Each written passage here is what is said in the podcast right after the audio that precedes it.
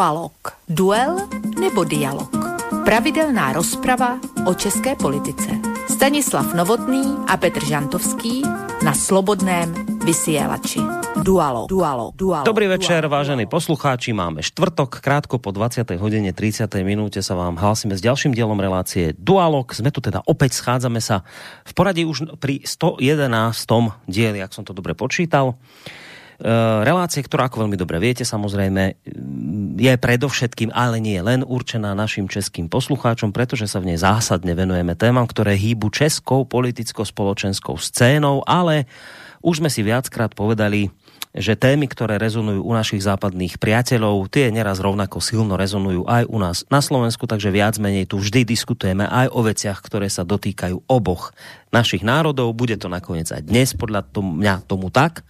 No, ale posuňme sa mi k našej dnešnej téme, lebo toho času nikdy nie je veľa. Ja v tomto smere tentokrát nebudem mať naozaj vôbec žiadnu ťažkú prácu, pretože ja si teraz idem pomôcť príspevkom z portálu iRozhlas.cz, ktorý je podcastom Českého rozhlasu.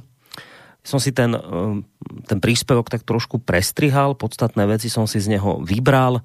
Myslím, že nás ten príspevok, ktorý sa chystám teraz pustiť, myslím, že nás celkom zrozumiteľným spôsobom priblíži k našej dnešnej téme. Už len dodám takú technickú informáciu, že v tomto podcaste sa zhovárala moderátorka Lenka Kabrhelová s komentátorom Českého rozhlasu Petrom Hartmanom. Budete tam počuť rôznych politikov českých. Myslím, že aj celkom správne niektorých identifikujete. Takže poďme na to. Vláda na základe jednání hejtmany vyhlásila od pondělí stav nouze na základě jiné skutkové podstaty. Děkuji všem hejtmanům. V Česku dál platí nouzový stav. Ve čtvrtek jeho prodloužení odmítla Poslanecká sněmovna. V neděli, po politicky bouřlivém víkendu, ale vládu o nové vyhlášení na 2 týdny požádali hejtmani všech krajů. Svůj krok podmínili tím, že kabinet zajistí postupný návrat dětí do škol, testování ve firmách nebo uvolnění podmínek pro malé obchody.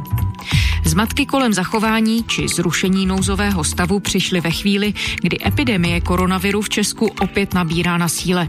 Musím říct, že ten můj dojem byl jednoznačně takový, že hejtmani jsou nepříjemně překvapení tím, že nebyl prodloužen nouzový stav, protože pak samozřejmě vznikají pro ně obrovské komplikace. Já považuji to jednání za konstruktivní. Posunuli jsme se, když by hejtmani požádali, když vyhodnotí teda situaci v jejich krajích, požádají vládu o vyhlášení nouzového stavu. A teď je otázka, jestli o 14 dní nebo o 30 dní, ale znovu po skončení ty lhůty půjdeme do sněmovny. Do původně platného konce nouzového stavu zbývá několik hodin a hejtmani celé dopoledne jednali s ministrem zdravotnictví Janem Blatným, co ho nahradí. Těsně před polednem oznámil hejtman Moravskoslezského kraje Ivo Vondrák z hnutí ANO na Twitteru, že se s kolegy dohodli, že vládu požádají o vyhlášení nouzového stavu na dalších 14 dní. My jsme ve spojení s hejtmankou Plzeňského kraje z ODS Ilonou Mauricou. Co tedy přesně, paní hejtmanko, z toho vašeho dopoledního jednání vyplynulo? Tak vyplynulo to předně to, že jsme se domluvili na tom, že všichni hejtmani v České republice podají žádost o nouzový stav a zároveň za určitých podmínek. Hovořili o tom, že by skutečně se mělo daleko intenzivněji pracovat na návratu dětí do škol a tak dále, ale když pak sami vidí tu realitu, to znamená, že pár hodin před koncem toho původního nouzového stavu byla situace, jaká byla, tak jim bylo zřejmé, že většinu těch opatření jen tak rychle se nepodaří prosadit a tedy projevili podle mého názoru větší státotvornost nebo vstřícnost vůči situaci v zemi, než jejich kolegové na té sněmovní úrovni a byť představitelé jednotlivých krajů jsou z různých politických stran a hnutí, protože tam máme hejtmany nejenom za hnutí, ano, za sociální demokracii, ale také za starosty, za piráty a za ODS, takže se ukázalo, že hejtmani jsou zkrátka schopni více se shodnout, než jejich kolegové na té celostátní úrovni. A zajímavé na tom je tedy, že buď to bylo dáno skutečně tím mimořádným tlakovým presem, že i vláda v čele s premiérem nakonec byla ochotná takovýmto způsobem vyjednávat, takže tam byla nakonec ochota s obou stran se alespoň krátkodobě dohodnout a možná, že podobný způsob mohla zvolit i poslanecká sněmovna. Vždyť bylo ve hře to, že poslanecká sněmovna by opět prodloužila nouzový stav o 14 dnů. Tím, že se tady v poslanecké sněmovně dnes nenajde většina pro prodloužení nouzového stavu, nic nekončí. Nekončí boj s pandemií, nekončí potřeba přijímat opatření. Nouzový stav se stal spíše bičem na lidi, na jejich možnost svobodně a produktivně žít, nikoliv účinným nástrojem na potlačení té pandemie, které Česká republika je. Pokud by skončil nouzový stav, tak vláda může některá ta opatření vydat, respektive ministerstvo zdravotnictví může ta opatření vydat podle zákona na ochranu zdraví, nicméně ten zákon je v úzovkách slabší.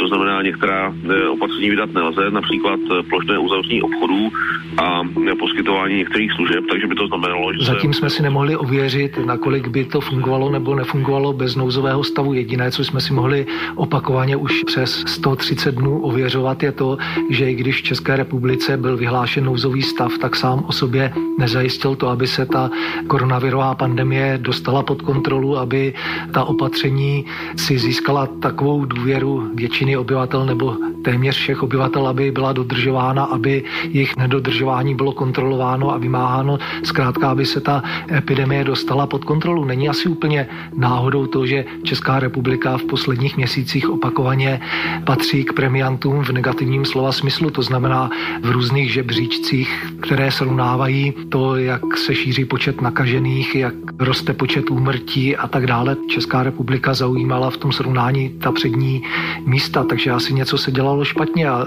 asi to nelze svádět pouze na to, že lidé jsou nedisciplinovaní a opatření nedodržují. No, takže myslím, vážení poslucháči, že základnú orientáciu v téme by sme už mali. Pripomínam, že išlo o príspevok podcastu Českého rozhlasu, ja som si ho trošku prestrihal, na základe ktorého sme sa dozvedeli, že v Českej republike aktuálne teda platil dvojtýždňový núdzový stav, ktorý platil vďaka tomu, že oň požiadali miestni hajtmani. U nás na Slovensku by to boli župani. O tento krok požiadali premiéra Babiša pretože vo štvrtok minulý týždeň poslanecká snemovňa vďaka opozícii neschválila predĺženie núdzového stavu. Niekto sa z tohto kroku hajtmanov teší, hovorí o tom, že zasiahli v hodine 12, keď to neboli schopní urobiť rozhádaní politici. Iní zase pred takýmto konaním krajských predsedov varujú a hovoria, že to môže mať vážne právne dôsledky do budúcna. Uvidíme, ako toto všetko vnímajú moji dvaja pravidelní dualogoví parťáci, ale skôr ako ich privítam, treba ešte pár dôležitých informácií z dnešného dňa, čerstvých informácií dodať, pretože toto, čo vlastne teraz poviem, spôsobilo akoby taký posun v celej tejto situácii, podľa mňa zásadný posun. Dnes totižto snemovňa na mimoriadnej schôdzi prijala tzv. Pandemický zákon, ktorý umožní ministerstvu zdravotníctva rozhodovať o uzavretí obchodov, služieb a tak vlastne sa bude diať bez potreby núdzového stavu. Do snemovne zamieril tento zákon na schválenie potom, ako sa podarilo vyriešiť posledný sporný bod, teda spôsob a výšku odškodňovania podnikateľov za uzavreté podniky pre koronavírus. No a ešte treba dodať v tejto súvislosti, že snemovňa v stave legislatívnej núze schválila aj navýšenie schodku tohtoročného štátneho rozpočtu z pôvodných 320 na neuveriteľných podľa mňa 500 miliárd korún, čiže bavíme sa o schodku štátneho rozpočtu na úrovni pol bilióna korún.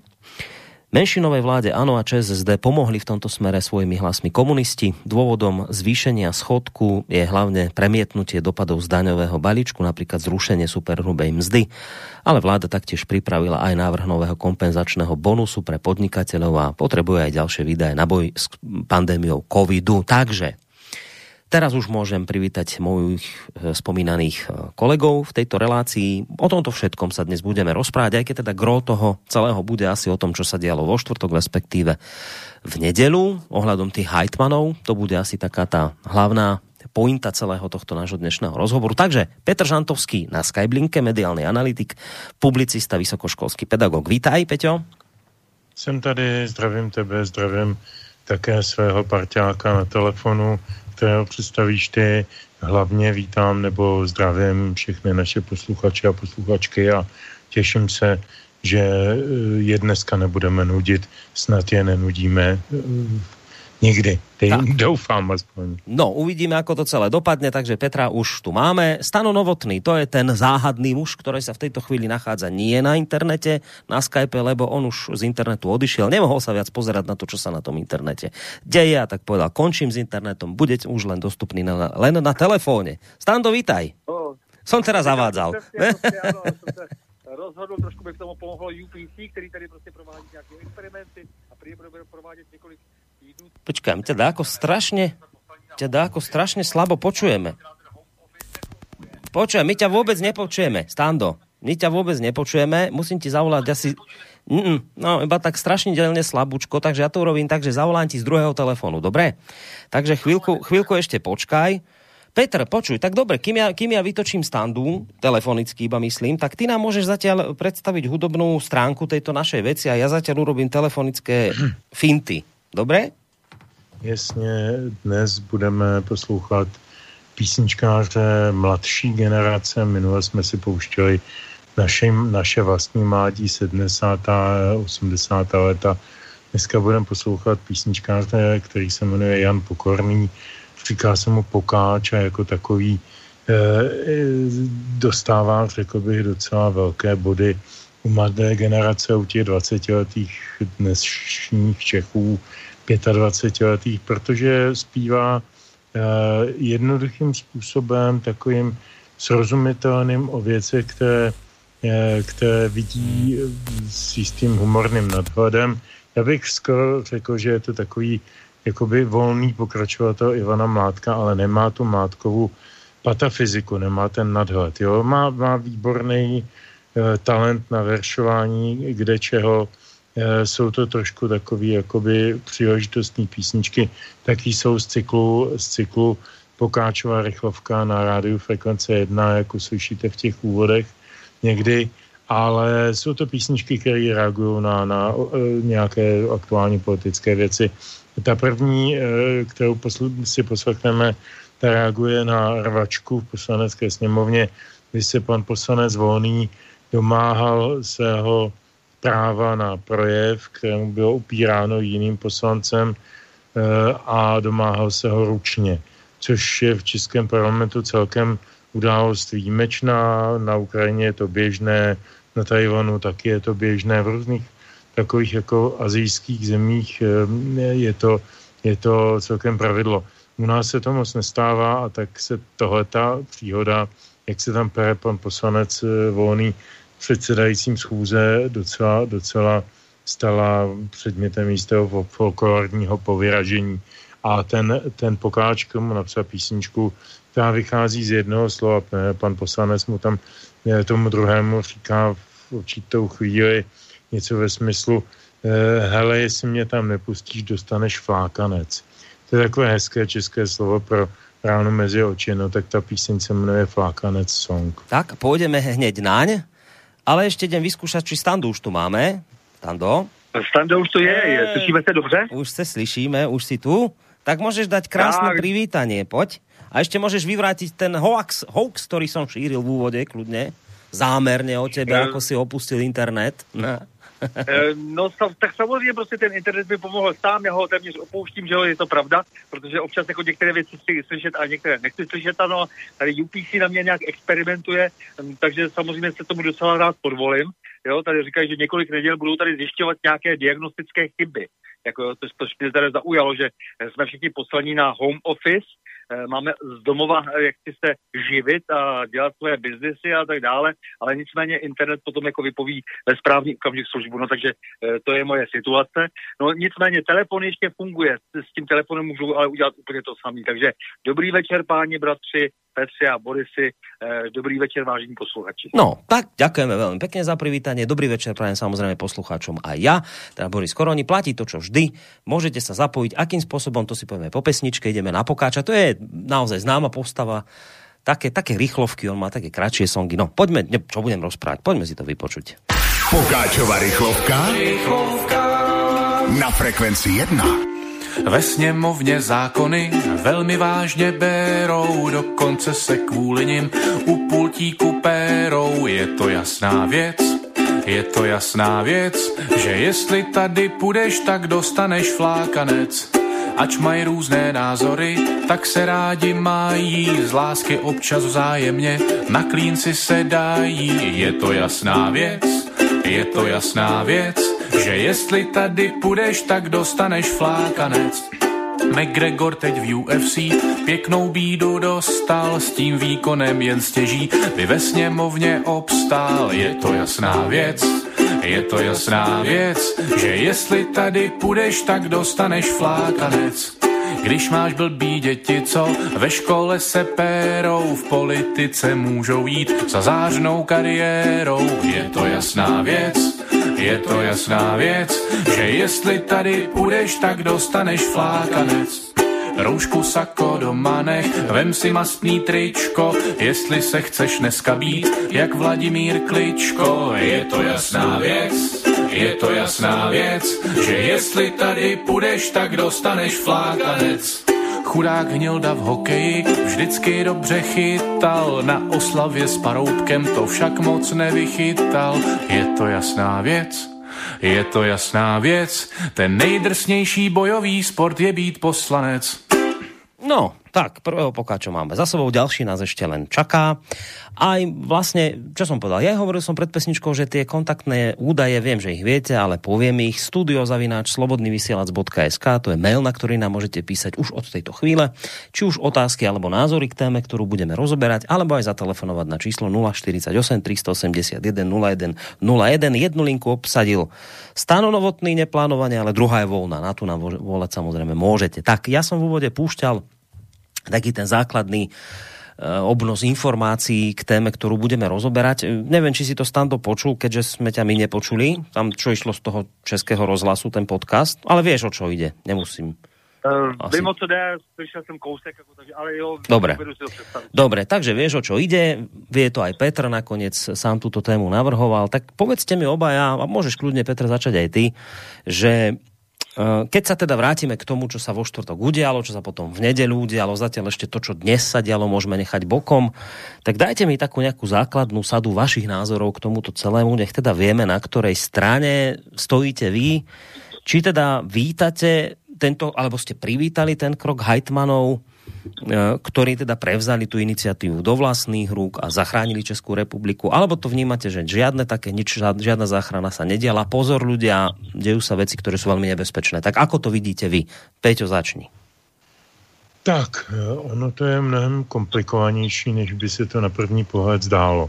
Tady se nám dostávají do hry souvislosti, které jdou až ve směru ke zpochybnění určitých doposud nehybných pilířů ústavnosti, kdy najednou začínají vládnout struktury, které k tomu nejsou vlastně oprávněny. To je jedna rovina a tam bych spíš poprosil o komentář Standu, protože je právník a má k tomu blíž, ale nicméně i na první pohled je zřejmé, že prostě najednou tady jako parlament něco řekne, vláda má jiný názor, to se může stát. A pak přijdou hejtmani, kteří nemají v podstatě vůbec žádnou jinou než neformální iniciativu. A přitlačí vládu ke zdi a vykonají nějaké exekutivní rozhodnutí, které jde zcela mimo legislativní proceduru. To je absolutně poprvé po roce 89, co se něco takového stalo a není proto precedens, takže říkám, radši bych, aby to komentoval potom Standa jako právník. No a ta druhá věc samozřejmě vypovídá o tom, jak nepevný jsou ty stranické struktury a jak rozpohybovaný a rozvrácený jsou tradiční strany u nás, zejména teda ODS, protože ta v tomhletom příběhu hraje velkou roli. Tam je nějaký postoj nějakého předsedy, který už v podstatě není ani moc vnímán jako předseda pan Fiala, protože už se tam celkem nahlas mluví o tom, že je brzdou pro tu stranu, což je asi i pravda.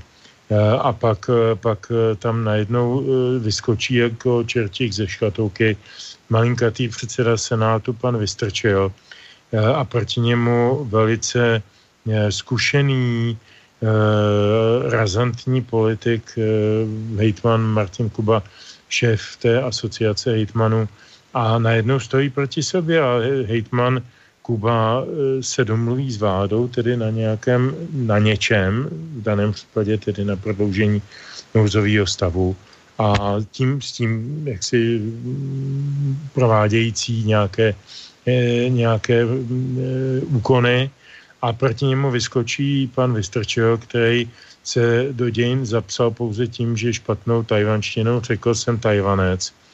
A myslel si, že získá jaksi historickou velikost Kennedyho, který řekl ich bin ein Berliner.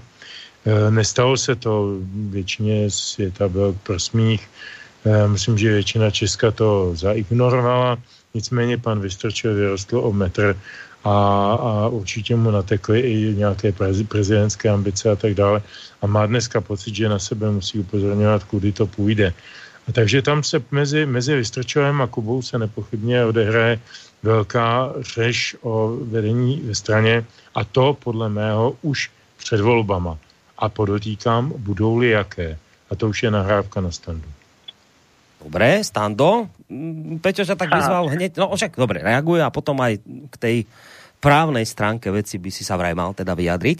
Ne, to, co se stalo, to je jednoznačné obejití ústavy, to se prostě nedá normálně prostě jaksi zdůvodnit. To, že jaksi hejtmani, kteří jsou na nějakém dlouhém dohadovacím řízení, kde si to můžeme překládat všelijak, a já už jako nesnáším takové ty věty, jako já nejsem konspirátor, ale, jako jo, ne, no tak jako přece vidíme, o jaké balíky peněz jde celé té věci. A my tady vidíme najednou, že tady hejtmani se také domáhají svých práv, také by rádi do něčeho hovořili, protože tady opravdu jde především, nezlobte se na mě, ale především o peníze. To znamená, obešla se ústava se všem všady, protože ta ústava zní poměrně jasně, tedy ten ústavní zákon, že jestliže vyhlásím nouzový stav, tak je tady jenom na nějakou dobu a potom tu dobu může prodloužit pouze poslanecká sněmovna. To znamená, je tady jasně každému, jak si kdo tu ústavu čte na první dobrou, tak je přece patrné, že úmysl zákonodárce, ústavodárce je v tomto smyslu jednoznačný, to znamená, ten říká prostě ano, jako je to velmi jaksi nebezpečný zásah do občanských práv a svobod, takový nouzový stav, a tím pádem musí poslanecká sněmovna vyslovit souhlas s prodloužením. A jestliže to tímto způsobem premiér prodlouží a ještě říká, že se jedná o novou skutečnost, novou skutkovou podstatu, co jsou úplně nesmysly. To prostě ne, to je neudržitelné, opravdu. To je jedna věc. Druhá věc je, jak se chová ta opozice, jako která vlastně se neměř neliší, to se týká té oprávněnosti nouzového stavu nebo opatření, celé řady opatření. Samozřejmě jsou tam jako různé niance a tak dále, kde se všichni přidání, jak té či oné skupině obyvatelstva budou nadvíhat, ale v podstatě se neliší, jak si s těmi vládními představami příliš, ale jenom o toho chce ta opozice být. Chce být u toho, že to také bude rozhodovat bez výběrových řízení o nějakých velikých balících peněz. Nemohou si pomoct, prostě teď se nebavme prostě o tom, jako jestli tady je nějaká konspirace nebo není, jde především a na prvním místě o peníze. Ale skutečně za tím účelem je porušována ústava se všem všady. Jako to, že jste vlastně vyhlásil znovu nouzový stav s takovou obezličkou, že požádali hejtmané o vyhlášení toho stavu, to jenom znamená, že tady není prostě dobrý úmysl, že není prostě hráno na rovinu s těmi občany. A za druhé, jako ta opozice sama také selhala, nebo všichni selhali vlastně společně, když se tedy ten památný pátek, kdy to bylo prostě, kdy se prostě nedomluvili na vůbec ničem, prakticky jenom proto, že mají nějaké ještě osobní ambice, ale shodli se na tom, že je nutné na základě velmi nejasných údajů tady udržovat nouzový stav. A proč nejasných? Protože Já zrovna jdu z jednoho takového sezení, kde jsme se pokusili dát dohromady tvrdá data, co se opravdu v té zemi děje. Ta data budou precizována. A ono to všechno vypadá trošku jinak, než jak je to prezentováno na veřejnosti. Jsou tady například údaje typu, že smrtnost jaksi na chorobu, která se jmenuje tedy COVID-19, je jedna z nejnižších i ve srovnání s jinými státy. To znamená, svědčí to třeba o dobré práci českého zdravotnictví. Znamená to, že vlastně ta situace i v těch nemocnicích, i v tom zdravotnictví je zřejmě trošku jiná, než ji líčí státní představitelé a představitelé resortu. Mě děsí to, že vlastně představitel jednoho resortu a navíc jako člověk vůbec nevolený, to je pan Blatný, tady vlastně teď dostává další pravomoci ze zákona, tedy on je to nějaká konkrétní figura, příště to bude zase někdo jiný, dobře, třeba se pak všechno napraví a budeme mít méně nevolených lidí nebo lidí s velmi slabým mandátem, kteří dnes vyplňují tu českou vládu, ale nicméně ten člověk najednou tady rozhoduje o celé ekonomice.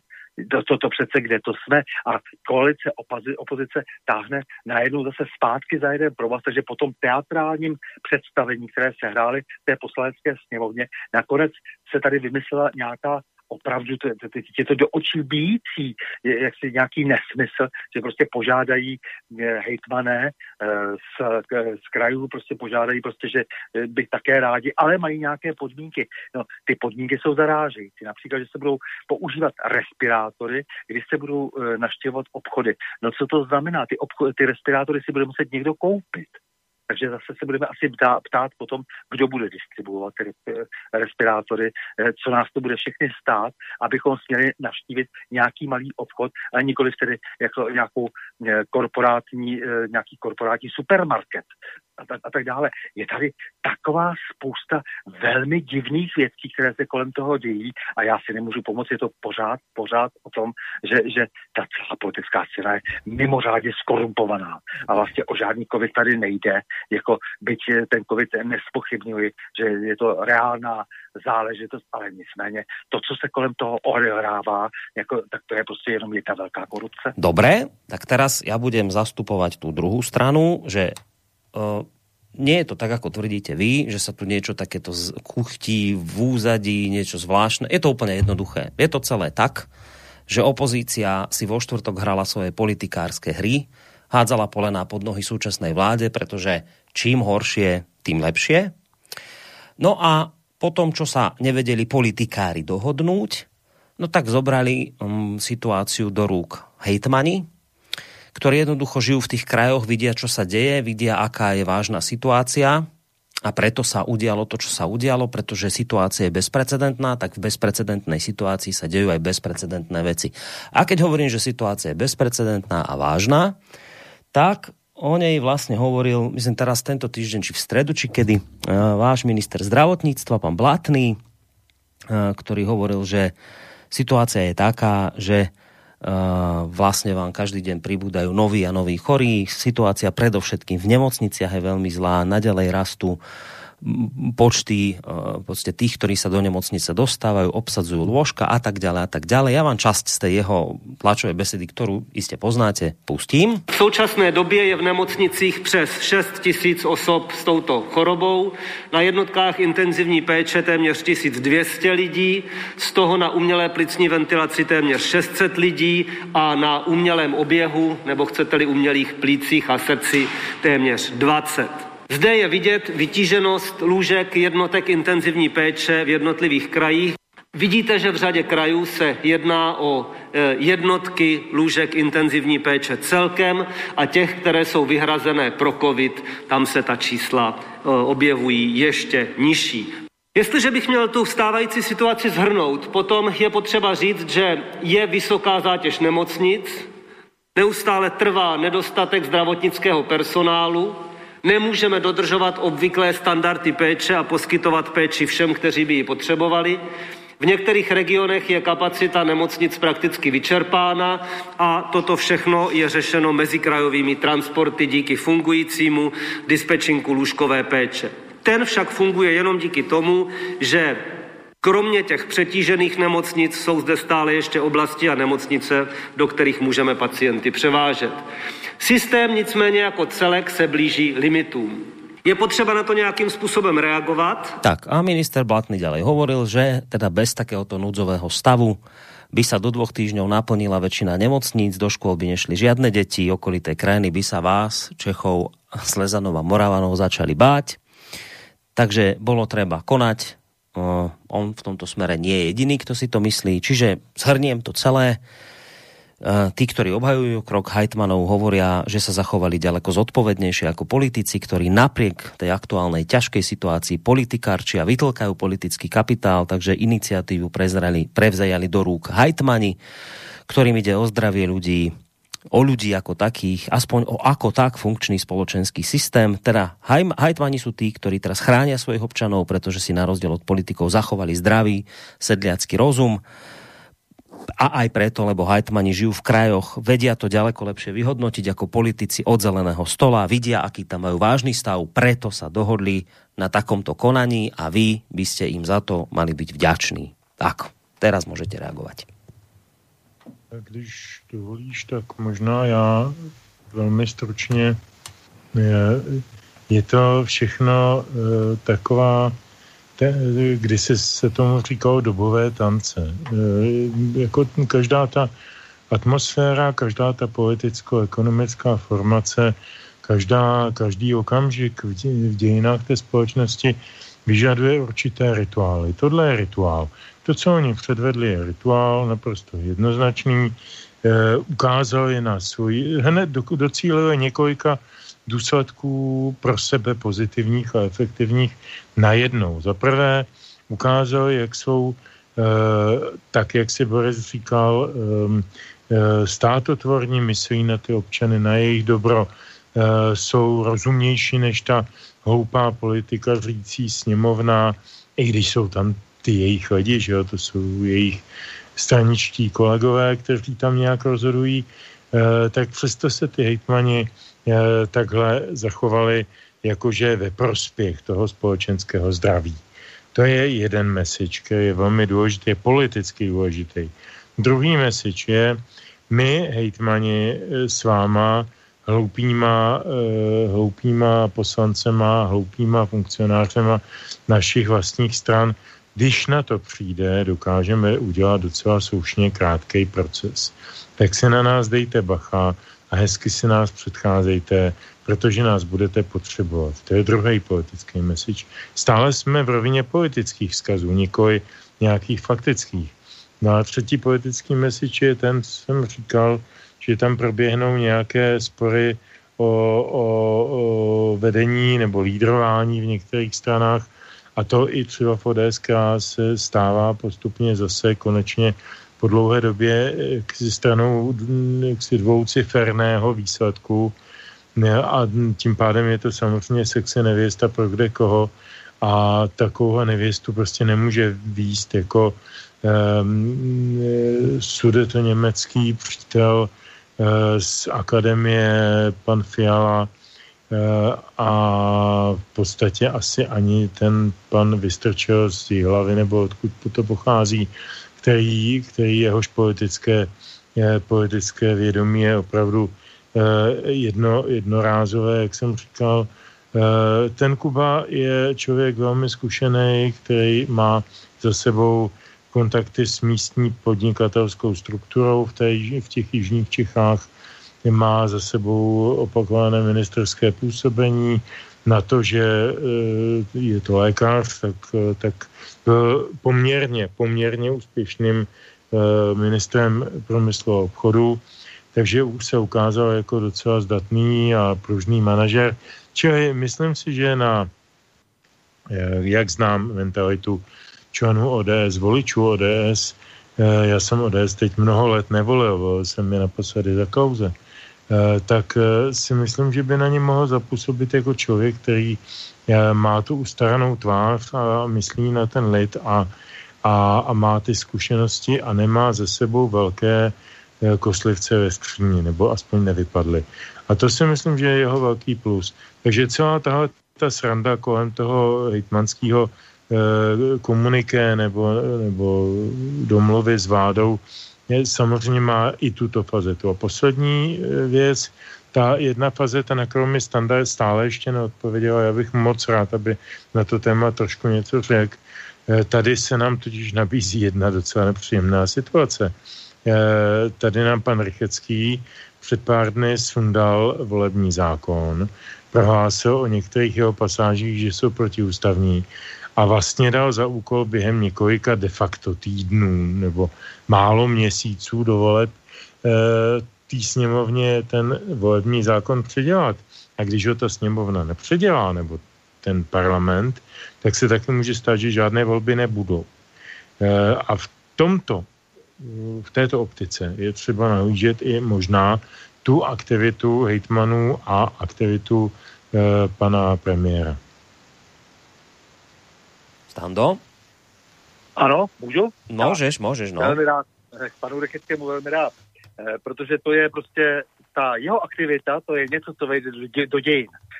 Ten člověk skutečně před volbama naprosto vlastně svévolně tím rozhodnutím, ať jako se tato díváme, jak chceme, že prostě měl tu možnost a tak dále, dobře, 3 roky otál, nic nedělal, jo, a náhle vyšel nějaký signál.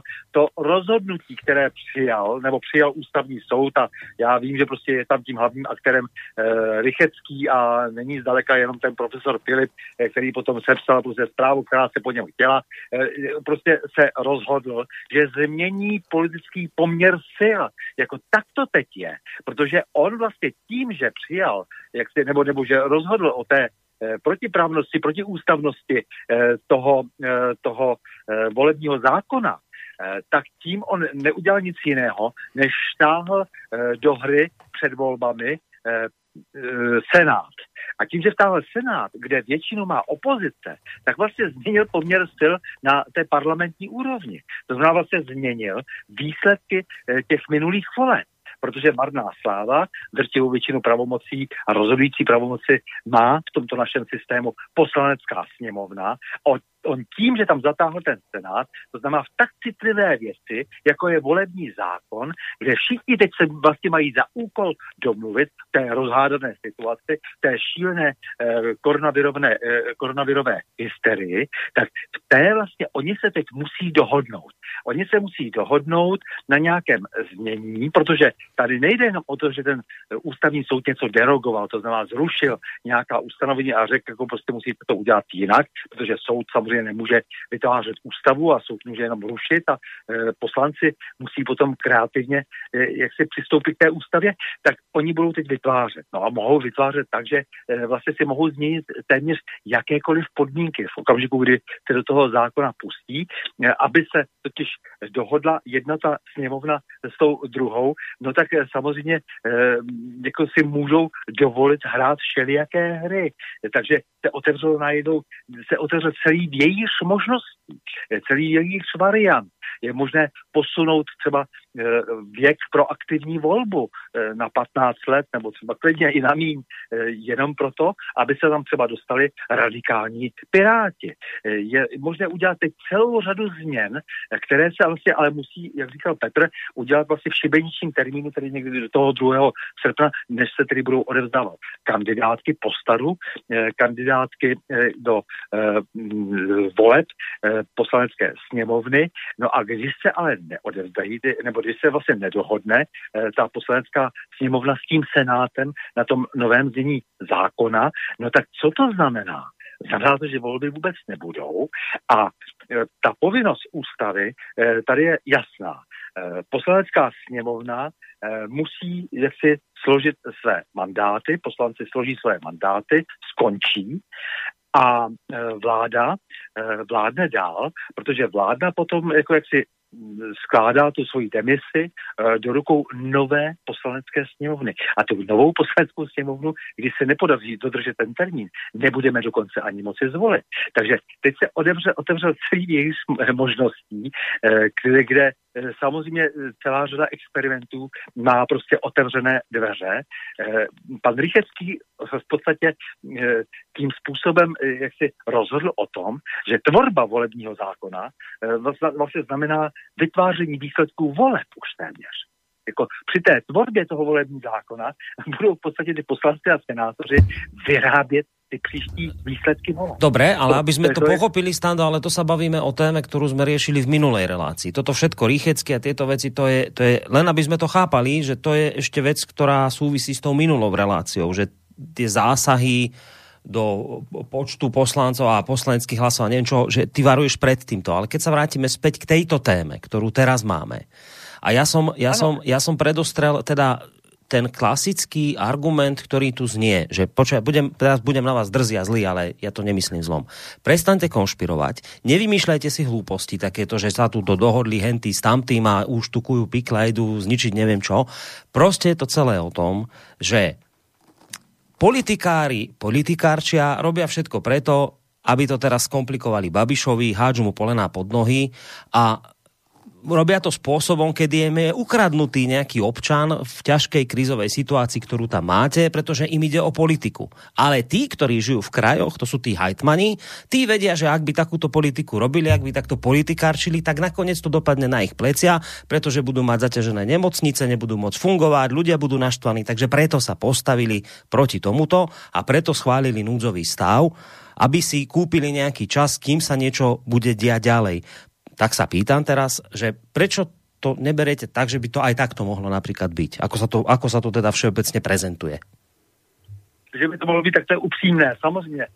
Bylo by to krásné, kdyby to tak bylo, ale samozřejmě jde o to, že tu skutečnou odpovědnost nese opravdu ta vláda. Ne až zase také hejtmani. Hejtmanům to nikdo vyčítat nebude. V nouzovém stavu měla prostě klíčovou odpovědnost vláda. Oni vlastně z té vlády snímají tu odpovědnost, takže ono to je obráceně. Jako ono to není tak, že by úplně za to ručili a všichni víme, jak slabá pozice je našich hejtmanů. Hejtmané nejsou až zase tak bráni jako nějaký důležitý mezistupeň řízení. U nás je opravdu vážně brán ta okresní struktura, kraj je daleko, je nezajímavý a pak už je jenom vláda. Takže tomu nevěřím. To není něco, co by se skloňovalo ve všech pádech. Hejtmané a krajské řízení, to vlastně není pro občana, pro voliče, vůbec to není pro ně žádný zásadní podnět.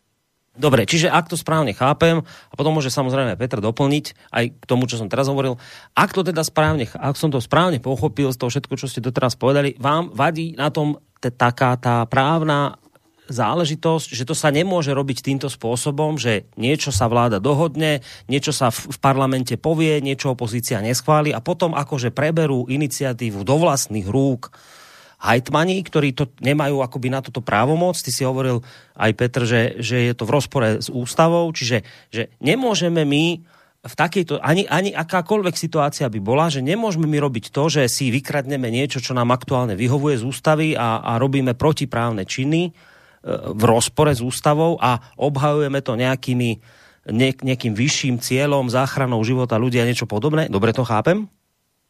Ano, je to účelové, samozřejmě účelové. Bylo prostě rychle vymyslet nějakou, jak říká pan premiér, novou skutkovou podstatu, což je velmi směšné. Jako nějakou novou skutečnost, to bylo asi lepší. Ale dobře, takže něco takového, jako se snaží tady naznačit, že prostě se stalo něco nečekaného, prostě hejtmani najednou žádají prostě, aby se vláda prodloužila nouzový stav a jenom, aby vzali na vědomí nějaké jejich připomínky. A opravdu takové ty drobnosti typu, že respirátory se budou nosit do obchodů, které budou otevřeny, do těch malých obchodů, které utrpěly těmi brutálními zásahy vlády, těmi opatřeními, které utrpěly prostě oproti nadnárodním řetězcům, tak to je směšné a strašně z toho čouhá zase jako sláma z bot, to, že jako jsou tady nějací výrobci a nějací distributoři respirátorů. Promiň, musím to tak říct, prostě jako jo, při všech konspiracích, nekonspiracích, ale je to trapné, že najednou toto je ta podmínka, nosit respirátor. Dobre, Petře? Tak já k tomu v podstatě nemám mnoho co dodat.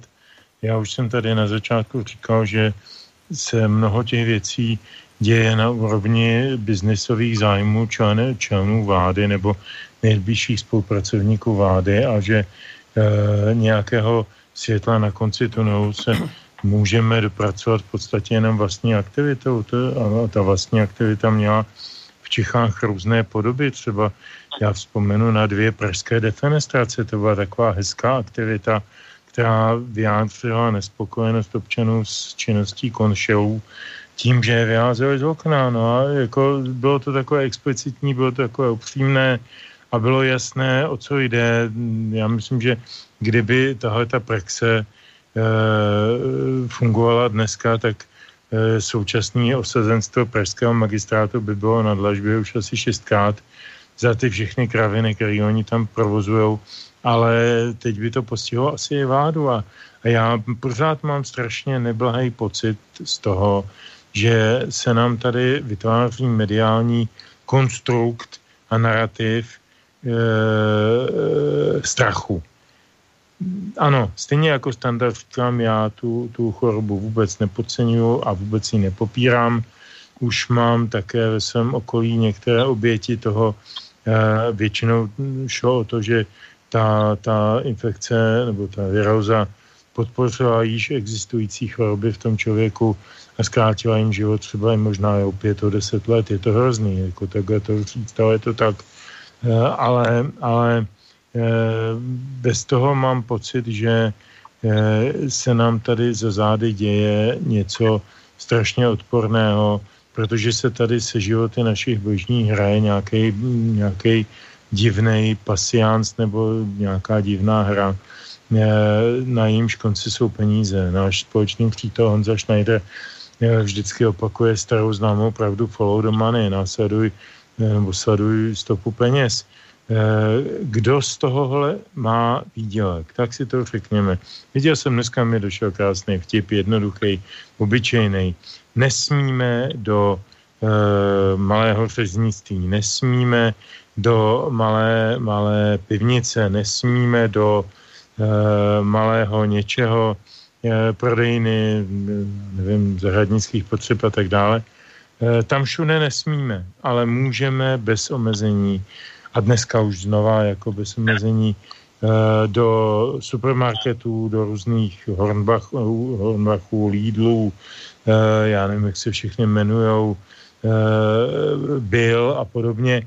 Prostě korporáty jsou na koni a vydělávají jak o 106. Do toho vydělávají o 106 zásilkový služby nebo doručenský služby, to znamená takový ty rohlík.cz, dáme jídlo.cz a podobně. To jsou firmy, které na tohletý situaci neskutečně profitují. Jo. A nikdo mi nevysvětlí, že prostě v zázemí toho zmateného, na první pohled zmateného nebo zmatečného rozhodování naší vlády nejsou dohody s korporáty. A to opravdu nejsem konspirátor. A že tyhle ty protichůdné a nesmyslné opatření, které jedny vylučují z konkurenčního boje a druhým dávají neskutečné zvýhodnění v tom konkurenčním postavení. Takže že to je náhoda. To nemůže být náhoda. Proboha, náhody se v politice nedějí. Dobré, tak skúsim to teraz z takého iného kritického uhla pohľadu. V poriadku, obaja ste hovorili o tom, že koronavírus ako taký nespochybňujete. Nakoniec Petr sám povedal, že máš vo svojom okolí už aj žiaľ obete. Tak skúsme to teda domyslieť do konca celé, že tak keby ten núdzový stav nebol, minulý týždeň vo štvrtok by rozhodli tí poslanci, ako rozhodli, že by ho teda nepredlžili. Hajtmani by neboli urobili to, čo urobili. Podľa vás by to bolo lepší krok to riešiť takým spôsobom, že ak už teda tá situácia je taká vážna, aká je, ale máme sa držať striktne regulí zákona, nech je situácia akákoľvek, nech je akokoľvek vážna, treba vždy dodržiavať zákon, čiže bolo by ďaleko lepšie v takom prípade ostať bez núdzového zákona, všetko otvoriť a takýmto spôsobom fungovať? No, jestli můžu třeba já, no, prosím tě, jako na co vlastně jako všechna ta opatření, jak si, jako když se vlastně ty lidi desocializují vlastně, protože jsou jim odpírány úplně základní kontakty, naprosto normální kontakty, jak si kdy potřebuješ se s těma lidma vidět a vysvětlit si ty věci nikoli přes obrazovku, ale samozřejmě rozhoduje prostě jako strašná spousta tý komunikaci prvků, který jak si byly vždycky přirozený, jak člověku prostě patří, že to znamená gesta a jako komunikace, jak si taková, která prostě jako třeba ve vyučování je to naprosto důležité. Petr je pedagog, konec konců, tak to velmi dobře ví, jak je důležité mít třídu před sebou a ne se bavit skrze nějaké obrazovky, že tak to všechno prostě jsou věci nesmyslné prostě jako tohoto odpírání toho normálního kontaktu, jestliže prostě nakonec nemám ani nakonec žádné výsledky. Ty lidi usvědčuje, jak si z toho pochybení, monstrózního pochybení to, že vlastně žádné výsledky nemají a netýká se to jenom České republiky. Už brzo budeme mít tady na čísla, já je rád pošlu, aby jste je třeba i mohli na Svobodném vysílači umístit na Facebook, ale prostě naprosto rozhodující, když zjišťujeme těch statistik, prostě, že je všechno úplně jinak a stejně bez ohledu na nějaká opatření, jak si všechno jede dál, covid tady je přítomen, to znamená, že my se musíme začít bavit prostě úplně jinak, musíme bavit po motivaci, musíme se bavit po motivaci lékařů, kteří vyhazují lidi, jako je Schirat Musil z primářské funkce z hranic v Hranicích na Moravě za to, že se snaží svým názorem přispět do té debaty, kde je teda vlastně pravda. My se musíme ptát, proč taková hysterie, proč jako na udání nějakého novináře, nějakého gibiše se může rozpoutat, který je naprosto nekvalifikovaný, nějaký sportovní redaktor původně, který dělá v TV Seznam, nevím, co tam vlastně dělá, tváří se jako velký novinář, jako který napsal nějakou knihu o pandemii, která vlastně vůbec není, protože nesplňuje ani ty parametry, které má splňovat. Ta pandemie vlastně neexistuje proto, protože vlastně nesplnila ani ta čísla, ty počty, které se po ní ze zákona chtějí, že a tak dále. Jo. Takže prostě my se musíme na tyhle všechny věci znovu ptát, prostě proč se to celé děje, kde je ta motivace, jak je to s těmi diagnózami, proč je někdo vyhozen, protože si myslí jenom něco jiného, proč je to napětí takhle veliké, jak je to vlastně opravdu s tou pořizovací cenou vakcíny a jak je to potom s těmi distribučními firmami, které ty vakcíny sem dodávají, jak je to vůbec s těmi vakcínami samotnými, když výrobce řekne, že vůbec za ně vlastně neručí, jako nechá si to stvrdit a státy na sebe berou tu odpovědnost, že vlastně za ty vakcíny budou ručit, že budou ručit za to, že ty vakcíny nejsou v pořádku, přestože sám výrobce se bojí, aby ho potom neudolali soudy. Co to je za prapodivnost, jo? Nejsem stoupencem konspirací, ne. Politika se vždycky dělala konspiračně, prostě přiznejme si to, bavme se o tom takhle. Lidi prostě se naprosto normálně proti sobě všelijak domlouvají v běžném životě, natož v politice a natož v velkém biznesu, kde jde o velké peníze. Bavme se o tomhletom celém organizovaném zločinu farmaceutickém, kdy vlastně vůbec nevíme, co se nám snaží vpravit do žil a pod jakými docela jako záludnými záminkami se snaží omezit náš pohyb, naše zaměstnanecké možnosti a tak dále, nebo vůbec možnosti třeba nakoupit si nějakou obživu.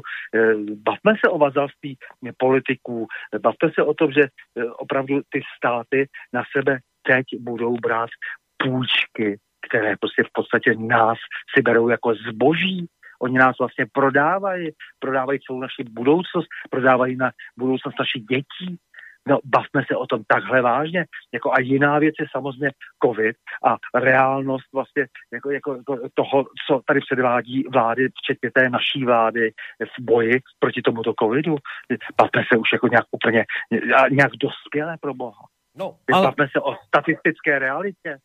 Dobre, čiže z tohto som pochopil, že áno, za každých okolností sa mal dodržať ten postup, ktorý je právny a nemajú sa ani na základe nejakého koronavírusu diať také veci, že tu hajtmani preberajú veci do vlastných rúk. Čiže pochopil som to tak, že áno, bolo by ďaleko lepšie, ako si to hovoril Stando, potom mi z toho implicitne vychádza, že bolo by lepšie, áno, radšej nemať žiadny núdzový stav, ako ho dosahovať takýmito krokmi. Dobre to chápem? Chápeš to naprosto přesně, protože prostě je to obrovský svod. Ten nouzový stav umožňuje neuvěřitelné věci a my to vidíme, jak je možné prostě se tady bez mrknutí oka dohodnout na nějakém půlbilionovém schodku. Takové peníze představují životy, představují budoucnost těch lidí, dětí, které třeba teď nemohou chodit do školy. Už je to vyčíslitelné, co to znamená za ztráty. Zase ta čísla, jak říkám, teď jsme prostě měli několik sérii nějakých jednání, rádi bychom ta čísla představili, protože to znamená obrovský zásah do života těch lidí a vlastně i do celé ekonomiky, protože se vlastně omezí přínos těch lidí, kteří se nebudou v tom správném věku, kdy se mají vzdělávat, tak se nebudou vzdělávat.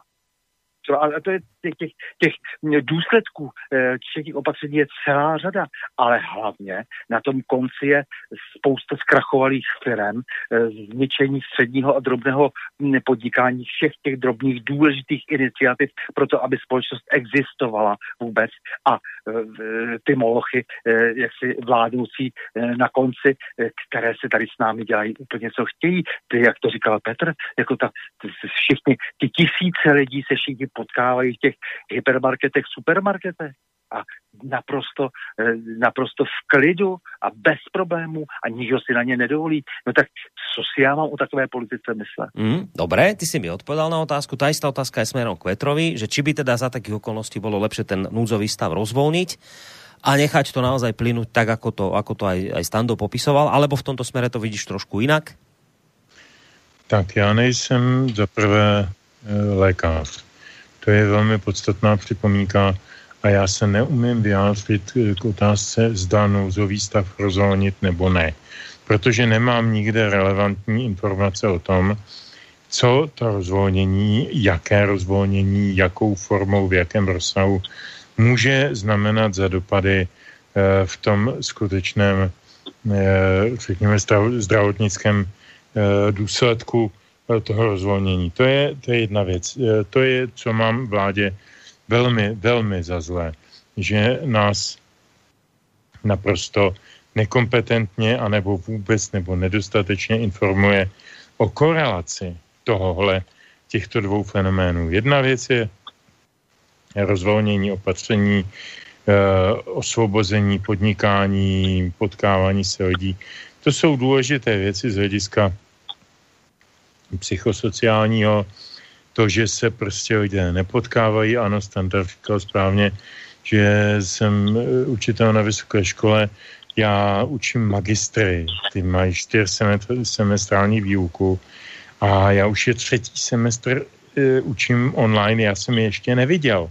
Já nevím, jak vypadají ty lidi, já znám jejich hlasy a znám jejich ikonky na monitoru. A když jsem s nima šel dělat zkouškový test v lednu, tak měli všichni na sobě roušku, tak já tam měl před sebou 25 roušek, které něco napsali, něco mi odevzdali a zmizely. Takže to je jako opravdu velké odcizení a já se obávám, a opět nekonspiruju a podtrhávám to, obávám se, že jeden z možná dokonce i zamýšlených dopadů, ale zcela určitě faktických dopadů, je totální destrukce mezilidské komunikace, takového toho societárního té koheze, té soudržnosti, toho, co říkal Standa, lidé se potřebují potkávat, mluvit spolu, komunikovat, vyměňovat si názory, zkušenosti, cokoliv. To všechno nejde jenom přes počítač. Bo mnohdy to nejde právě přes počítač. A teď nemluvím o tom, že jsme všichni napíchnutí a sledovaní. To samozřejmě ano, ale mně je to úplně jedno. A jako mý názory zná každej. A kdo si je chce číst, poslouchat nebo cokoliv, tak ať to dělá, je mi to jedno. Nestrácím nic, jo. Z Facebooku jsem odešel, ale maily posílám dál a jistě je někdo někde eviduje. Což jako, o tom mám samozřejmě velmi silné indicie, ale to sem nepatří teď. To není jenom konspirační teorie, to, co říkám, to je skutečnost a myslím, že všichni 3 bychom se shodli na tom, že máme podobné zkušenosti. Je to stav, který rozbíjí společnost. To, že rozbíjí ekonomiku, je evidentní, všichni to vědí, že to má své důvody, aby korporáty ovládly většinu jakéhokoliv finančního a komerčního styku ve světě a ve společnosti, to je taky jasný. Kdo jiný by na tom koneckonců měl jako vydělávat a mít zájem, ale mě na tom nejvíc zajímá to rozbíjení společnosti. A ještě tam je jeden strašně dramatický důsledek. A o tom jsme ještě dneska nemluvili. A to je školství. Tam je dramatický pokles nároků na absolvování jednotlivých stupňů škol. Na Slovensku, jak jsem slyšel od jedné studentky, nevím, jestli to pravda, snad dokonce byly maturity zrušeny úplně a budou rozdávány za účast. U nás je ten systém zatím ještě ponechán v jakémsi plus minus kompromisním stavu, že teda nějaké maturity se odehrají, ale odehrají se v mnohem laxnějším a banálnějším a triviálnějším slova smyslu a obdobně se bude postupovat i třeba na základních školách a podobně. Znamená to co? Znamená to, že vychováváme děti, které budou nevzdělané, které budou... Teď jsem se dočetl někde na webu, a nebyl to žádný konspirační web, je to nějaké, co já vím, novinky nebo něco, Seznam, něco takového, že se prostě rozhodnutím ministerstva školství nebude učit Newtonův zákon, protože je příliš náročný, než aby ho děti pochopili v tomhletom výjimečném stavu, že se teda učí online a teda. No dobře, a když nebudou znát tyhle ty základy, tak jako za prvé, kde budeme brát budoucí stavaře, strojaře, architekty ad jedna. A za druhé, jako všechno nás nastavující nad tento grunt jim bude chybět. To je jako ten dementní švédský ministr školství, který přišel s tím, že se nebude učit dějepis starší než francouzská revoluce, protože ten předtím není zajímavý a že je to důležitý začalo až o francouzské revoluci, tak to mně připadá stejně dementní. Jako vyrábíme tady nevzdělanou generaci a její samozřejmá danost je tím, že když je nevzdělaná, tak je taky snadno manipulovatelná. O tom já mluvím. Toho já se bojím a myslím, považuji to za jeden z nejhorších důsledků celé téhle situace. No ja teraz celkom tak netradične zoberiem poslucháča na linke, lebo dlhšie čakal, tak dáme si hneď aj jeden telefonický vstup a potom po ňom môžete samozrejme zareagovať a dáme si aj pesničku číslo 2 potom. Takže dobrý večer. No, Martin pri telefóne. Dovolte mi na úvod taký neformálny pozdrav. Vysvetlím aj prečo, bez urážky. A ten pozdrav je, že ahojte chlapci. Ďakujem pekne, to je milý pozdrav. Tento pozdrav som použil schválne, pretože táto doba pripadá, že z nás všetkých robia deti. Pretože aj vaši hostia majú vysoké školy a pritom oni ako keby nevedeli, že ako sa chrániť proti chrípke alebo proti koronavírusu, kedy majú vykladať ven, kde môžu ísť, do ktorého obchodu môžu ísť, do ktorého nemôžu ísť. Krátka celá táto spoločnosť a tento systém z nás robí nesvojprávne deti. Preto bol ten výraz na začiatku použitý. A keď sa človek nad tým zamyslí, tak všetko toto je možné iba vďaka tomu, že zlyhal právnický stav. Zlyhali právnici, zlyhali sudcovia, zlyhali prokurátori, pretože sa porušujú zákony aj ústavné, ako to všetci vedia, to nezakročí. Dlhé roky sa tento právny štát alebo právny stav tvoril, aby obyčajní ľudia mali právomoci alebo určité práva a zrazu príde nejaký hygienik alebo hetmani alebo hoci kto a neplatí nič. Takže by som chcel apelovať na všetkých právnikov alebo právnicky vzdelaných ľudí, aby sa pozreli, a čo sa s tým dá robiť a pomohli našej spoločnosti. To je bola prvá vec.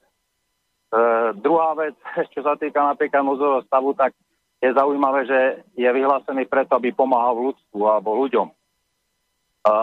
Tak otázka znie, prečo sa nedovezú tie lieky, Ivermectin, prečo toto zakazujú, prečo komu to vyhovuje, prečo sa nestarajú o ľudí. Ďalšia vec, napríklad to testovanie, čo je aj u nás. Keď sa pôjdem testovať, budem pozitívny, nemôžem ísť ani do obchodu. Poznám kopu ľudí, je to aj môj prípad, radšej sa nejdem testovať a môžem ísť do obchodu, môžem si ísť nakúpiť a jednoznačne tam mám aj menšie riziko, akože nemusím sa na tom chlade a tam sa nakaziť. A posledná vec, pán Koroni, trošku by som odbočil, jak som naposledy počúval Vlka, tak vy ste tam na doktorku Pekovú trošku hovorili, že klamala a tak, ale ona pritom neklamala, ona hovorila, že ten pôvodný COVID už medzi nami není. A tento a ďalších týchto mutácie, to sú úplne nové vírusy. A ona aj hovorila, že to niekto umelo vypúšťa, takže v prvom rade by sa mal nájsť ten, kto to robí, kto to vypúšťa všetko. To by bolo asi tak všetko. Dobre, ďakujeme pekne, majte sa do počutia. Môžu páni zareagovať, ak chcú, na tento váš telefonát a potom sa pustíme do tej pesničky číslo 2. Takže môžete, ak chcete. Tak to je pro Stando. No, Stando? Ja vám začít dobře. No môžeš už kľudne aj ty. A Petr potom niečo povie a daj pesničku, no. To se týká vlastně jako vůbec jako celé té struktury právníků, tedy to vlastně celého toho právního státu, nebo respektive politického systému, který je jakoby nadřazen a vlastně uvnitř toho funguje nějaký právní stát, uvnitř toho systému, systém další, tak tady je velký problém, protože se nejprve musí najít idea, morálka a tak dále. To všechno, co vlastně v té euroamerické civilizaci fungovalo a vyprchalo.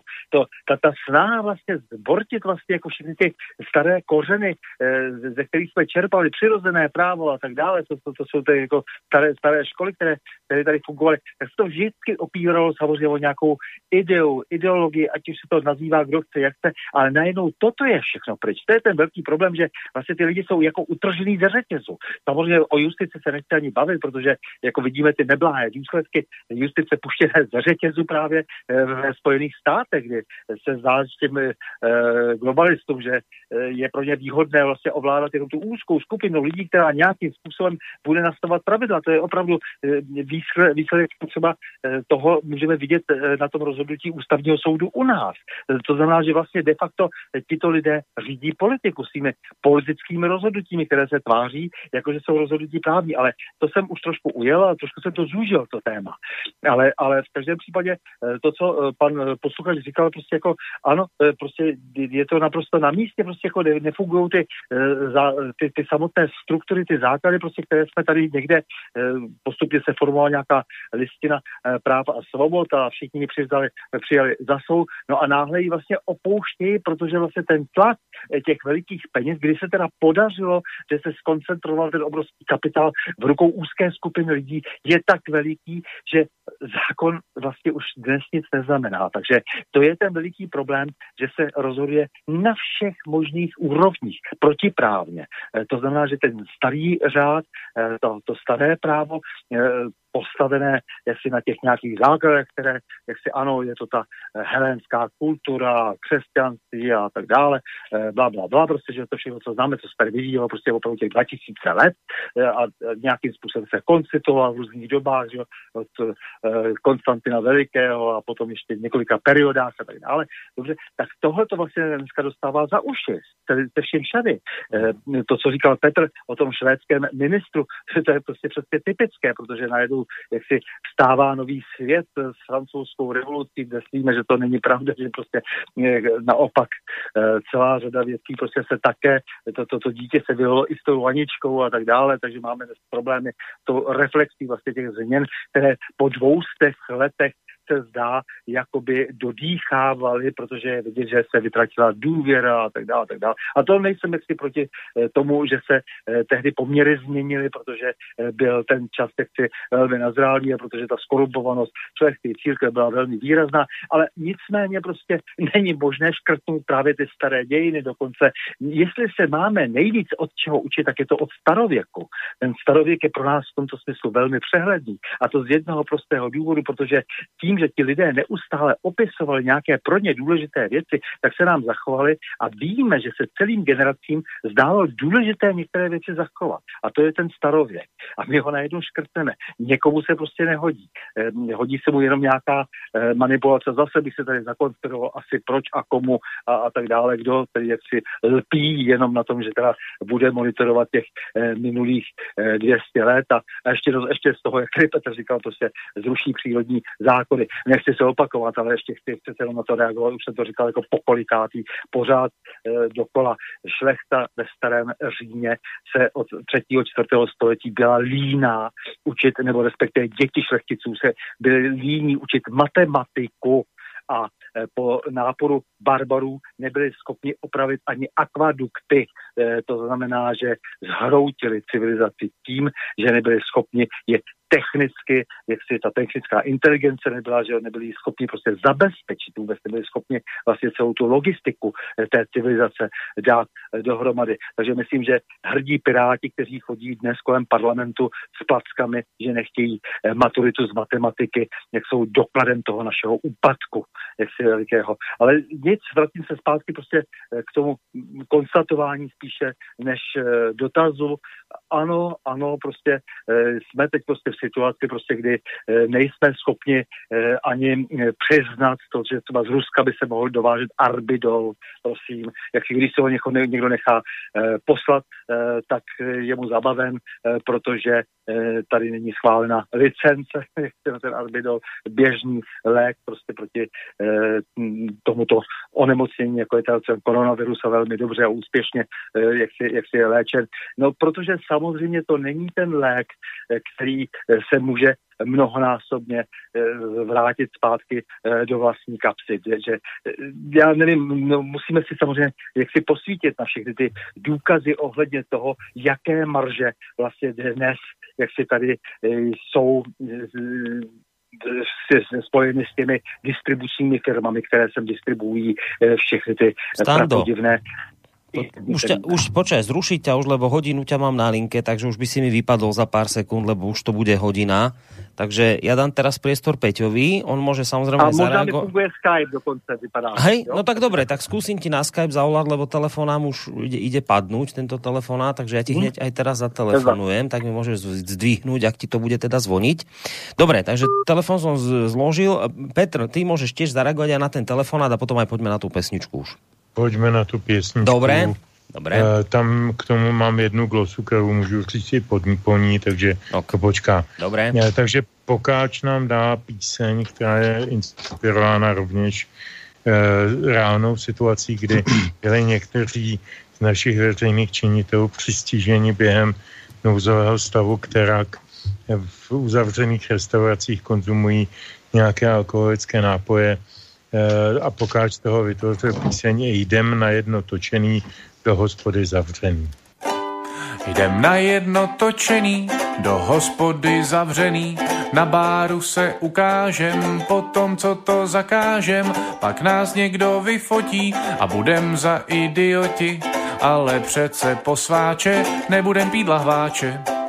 Já bych teda politik nechtěl být, to vážně dík, lehké to fakt nemají, úplatky odmítají, do večera od rána myslí jen na občana, žádný div, že s koncem směny jdou na jedno orosený, jdem na jedno točený, do hospody zavřený, na báru se ukážem, o tom, co to zakážem, pak nás někdo vyfotí a budem za idioti, ale přece posváče nebudem pít lahváče. Pořád jsou ve sněmovně, bavěj se tam o zákonech, jen za dobro bojují, svědomitě hlasují, nikdo z nich nepodvádí, daně vzorně odvádí a pak z nich lidi dělaj voli, když jdou na dva aperoly, jdem na jedno točený, do hospody zavřený, na báru se ukážem, potom co to zakážem, pak nás někdo vyfotí a budem za idioti, ale když tak dřem pro ten náš stát, snad si jedno můžem dát. Slobodný vysielač, studio@slobodnyvysielac.sk, to je mailová adresa, na ktorú nám môžete písať. Vidím, že nejaké maily sú tu, sa pomaly do nich samozrejme pustíme. Aj prípadne telefonáty, ak budú ďalšie, ako ten, ktorý tu už dnes aj zaznel, 048 381 0101. Dáme teraz priestor Petrovi, lebo vravil, že teda po pesničke ešte bude reagovať, tak nech sa ti páči. A tak ja som si tady jenom vytáhl jako velice, řekl bych, věcně k věci, jak mluvil Standa o tom, že bychom se měli dívat do minulosti. Nemusí to být až tak dávná minulost, antická, ač to samozřejmě má vždycky přednost, protože tam se rodily v podstatě nejdůležitější základy našeho dnešního práva, naší dnešní společnosti a tak dále, hodnot.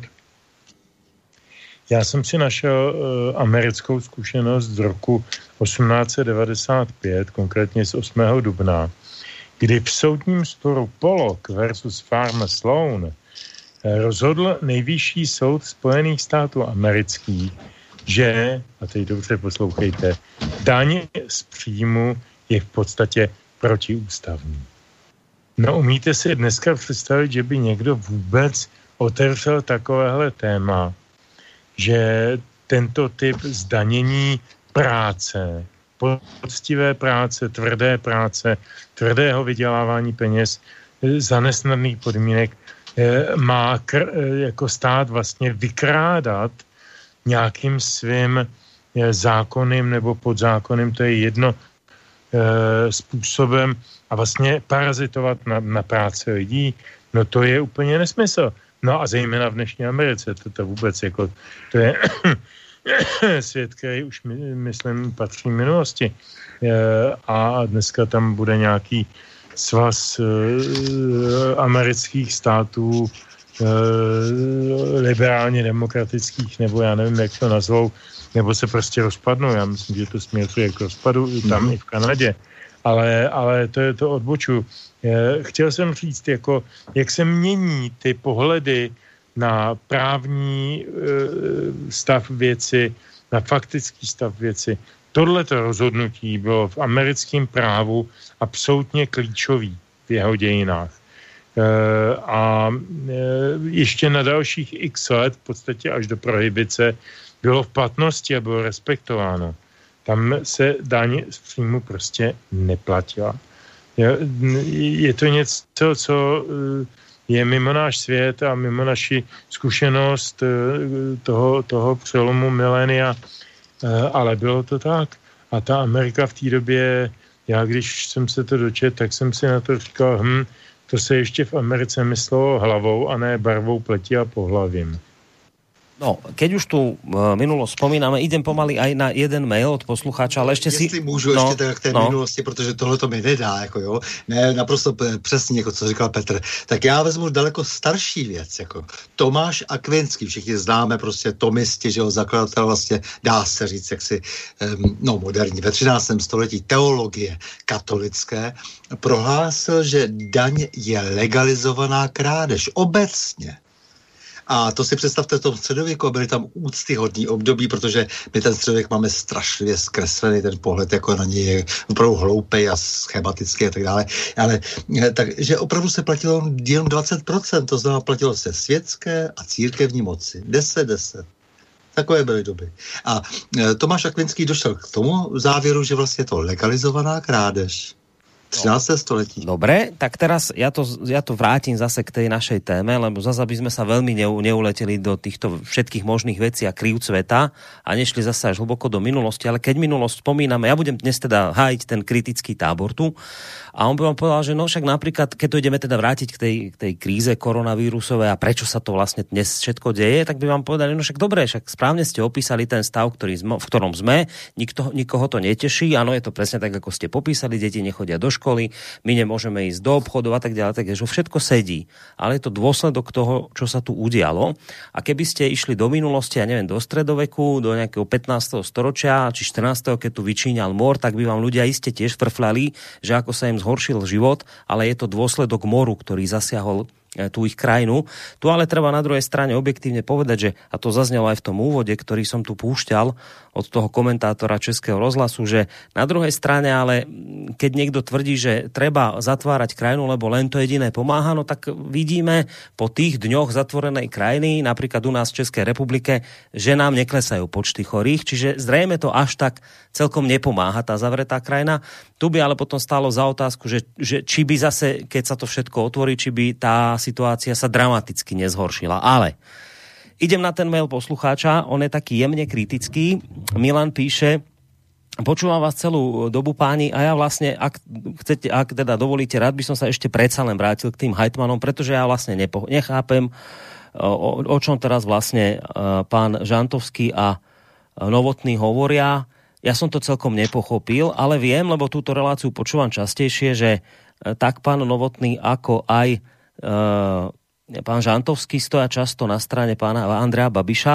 Nechápem, prečo ten krok Hajtmanov nevnímajú tak, že opozícia skrátka hádzala Babišovi polená pod nohy neschválením tohto núdzového stavu. Hajtmani v podstate teraz stáli na strane Andreja Babiša a vlády v rozpore s požiadavkou svojich politických centrál.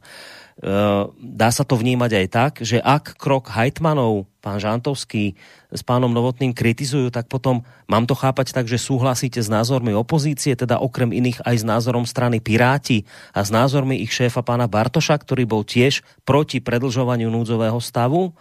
A druhá otázka, prečo vás neteší tá facka, ktorú uštedrili Hajtmani svojim stranickým centrálam a svojim politickým šéfom? Takto sa vás pýta náš poslucháč. Jestli můžu teda velmi krátce, já velmi rozumím otázce. Zaprvé bych asi trošinku oponoval tomu tvrzení, že tady Standa a já hájíme barvy Andreje Babiše. Takhle to nebylo řečeno, já to zjednoduším. Nebo stojíme za jeho kroky. Já myslím, že se snažíme velmi vyváženě posuzovat pozitivní a negativní kroky každého politika, kterého tady pereme. A někdy prostě má Babiš navrch, někdy hod ne, někdy se mu daří, někdy se mu nedaří, jako každému. Takže tam bych asi se trošinku malinko ohradil. Co se týče toho chválení a nechválení těch hejtmanů. Víte, já si myslím, že vůbec, a mluvím za sebe, třeba to Standa vyjádří jinak, já si myslím, že jsem vůbec nemluvil o jednotlivých nějakých exekutivně, politicko, lobisticko, nátlakových a jiných aktivitách hejtmanů nebo v souvislosti s vládou a tak dále. Já jsem mluvil o proceduře. O tom, co je zákon, o tom, co je zákonnost, o tom, co je ústava, o tom, co jsou politické zvyklosti. A že některé věci prostě jdou najednou.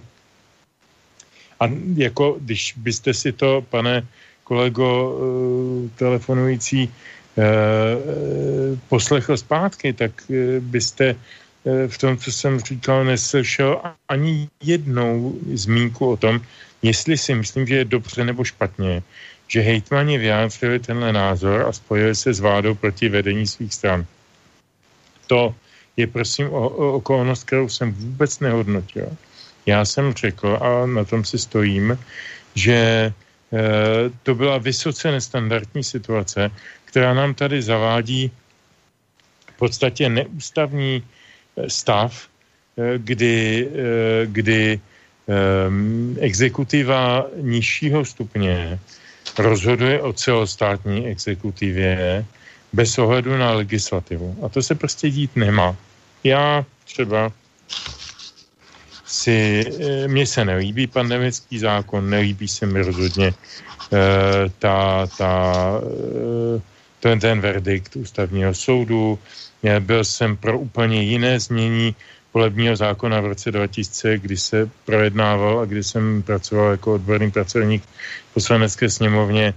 Prosazoval jsem úplně jiné znění, to, které potom jako zastavil svým podáním ústavního soudu Václav Havel a tak dále, a tak dále.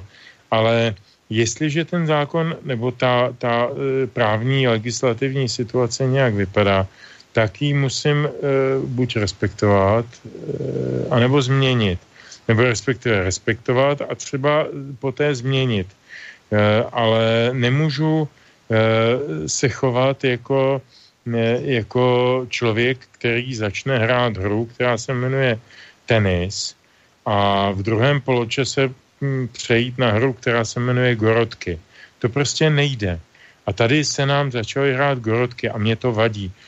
Jsem možná trapně konzervativní, ale vidím to tak, a v zásadě bez věcného ohledu na to, jestli je nebo není vyhlášen nějaký nouzový stav.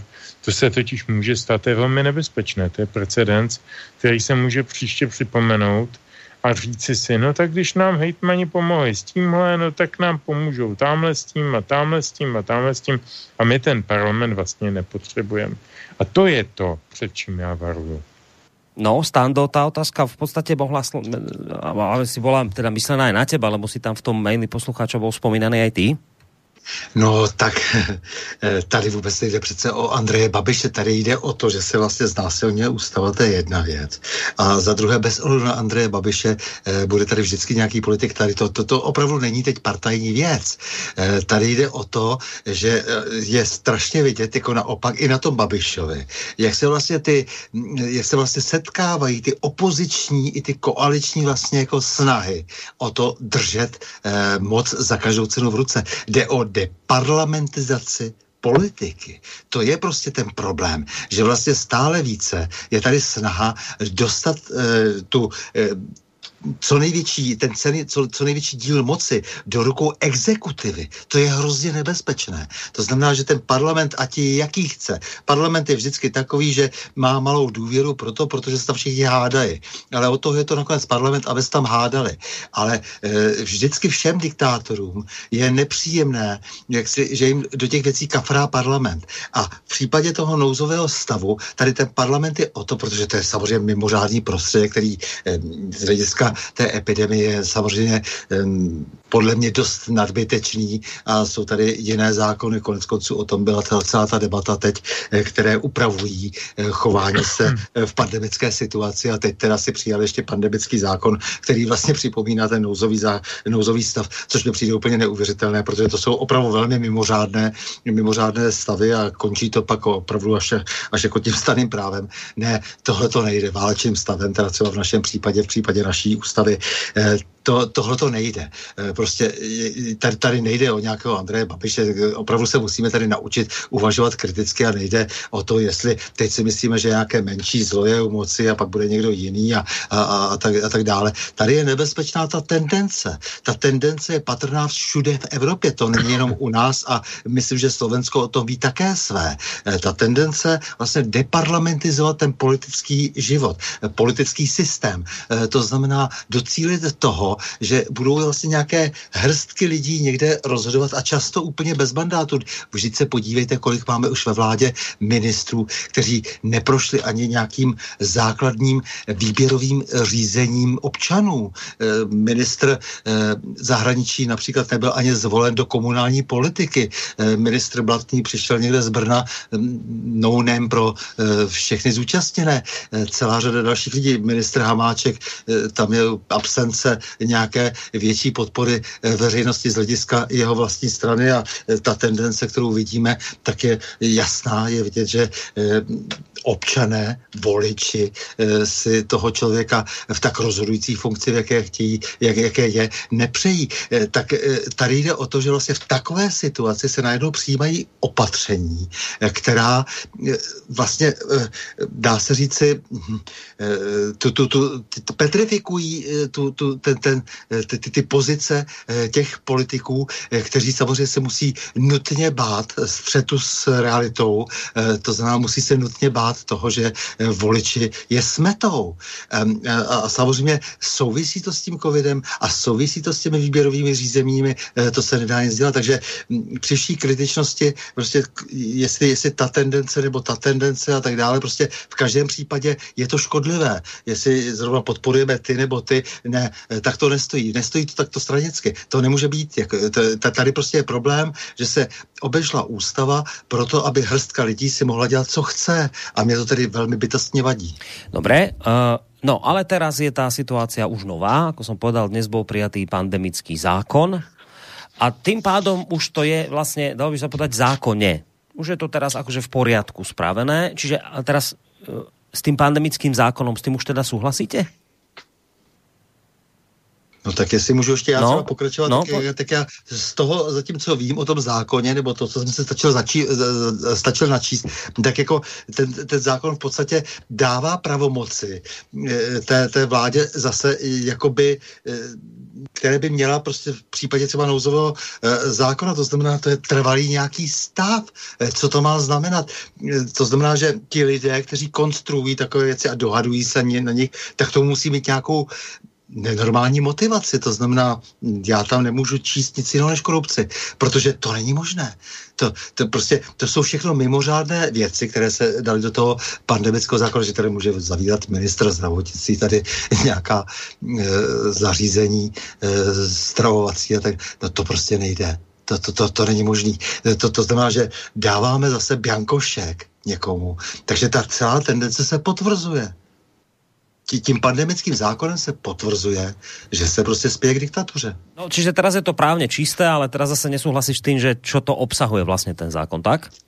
Ano, přesně tak, protože prostě buď chápeme, buď tomu rozumíme, buď jsme natolik vyspělí demokraté, dejme tomu, že chápeme, proč je to rozdělení té moci takové, jaké je, proč ten politický systém se vytváří tak, že má nějaké své nohy, že má nějakou ústavodárnou, zákonodárnou roli, prostě nějaká instituce, pak, že je tady nějaká exekutiva, pak, že jsou tady nějací nestranní soudci a nějaká justice, která zjednává spravedlnost a rozhoduje prostě v případě sporu o to či ono, a nebo to nechápeme a začneme soustředovat, koncentrovat moc v rukou hrstky lidí, která jde zase na ruku nějakým ještě mocnějším, kteří se už ani neobtěžují s tím, aby drželi politickou moc, protože jim stačí, že drží jaksi za co si ty příslušné politiky, protože mají dost peněz na to, aby mohli korporátně vládnout světu. Dobre. Petre, tá istá otázka je na teba. Teda s tým pandemickým zákonom, teda, ktorý už prešiel právne čiste, je to ako? Tak je potřeba si uvědomit, že on nestojí sám o sobě, že je tady nějaký legislativní úkon z hlediska ministerstva vnitra vůči zákonu, který by měl obecně nějakým způsobem obhospodařit, abych tak řekl, různé krizové situace. A tento legislativní úkon ministerstva vnitra obsahuje i takové věci, že za určitých okolností je vláda oprávněna zakázat lidem určité základní svobody, které vyplývají z listiny práv a svobod, tedy ústavní listiny, to je shromažďování, svobodu slova, šíření informací a tak dále. Dále ale je tam také právo do ruky vládě dáno právo exekutivě například omezit vaše bydlení, zasahovat do vašeho soukromí, vstupovat do vašeho soukromí, to všechno tam je. A já bych to viděl, prosím pěkně, v tomto kontextu. Ten pandemický zákon je jenom účelovka, která má být předehrou něčeho mnohem většího. Tady se má odehrát skutečně legislativní převrat, který bude znamenat, že, a proto se o tom celou tu dobu bavíme, že se z té republiky parlamentní stane republika exekutivní, v podstatě diktatura. Něco, jako bylo v Panamě, něco, jako bylo jednu dobu v Chile, něco, jako by bylo jednu dobu v Argentině, v zemích, kde s tím parlamentarismem neměli až tolik zkušeností a hodně se tam sázalo na tu autokracii té exekutivní vrstvy, ať už byla armádní nebo civilní. V našem případě je to spíše exekutiva složená z části z podnikatelů a z části z lidí závislých na příkazech z Evropské unie nebo ze Spojených států, podle toho, kde kdo studoval, jaká školící zařízení, že ano, jestli Aspen Institute nebo Prague Institute of Security Studies nebo další podobné zařízení, a to jsou konkrétní ministři, kteří tím prošli.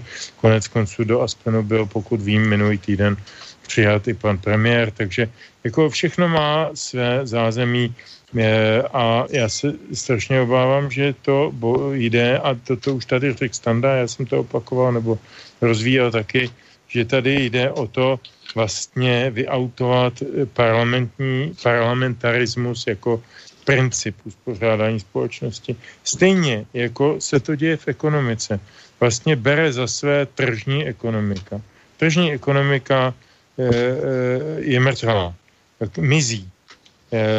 Řeknu příklad.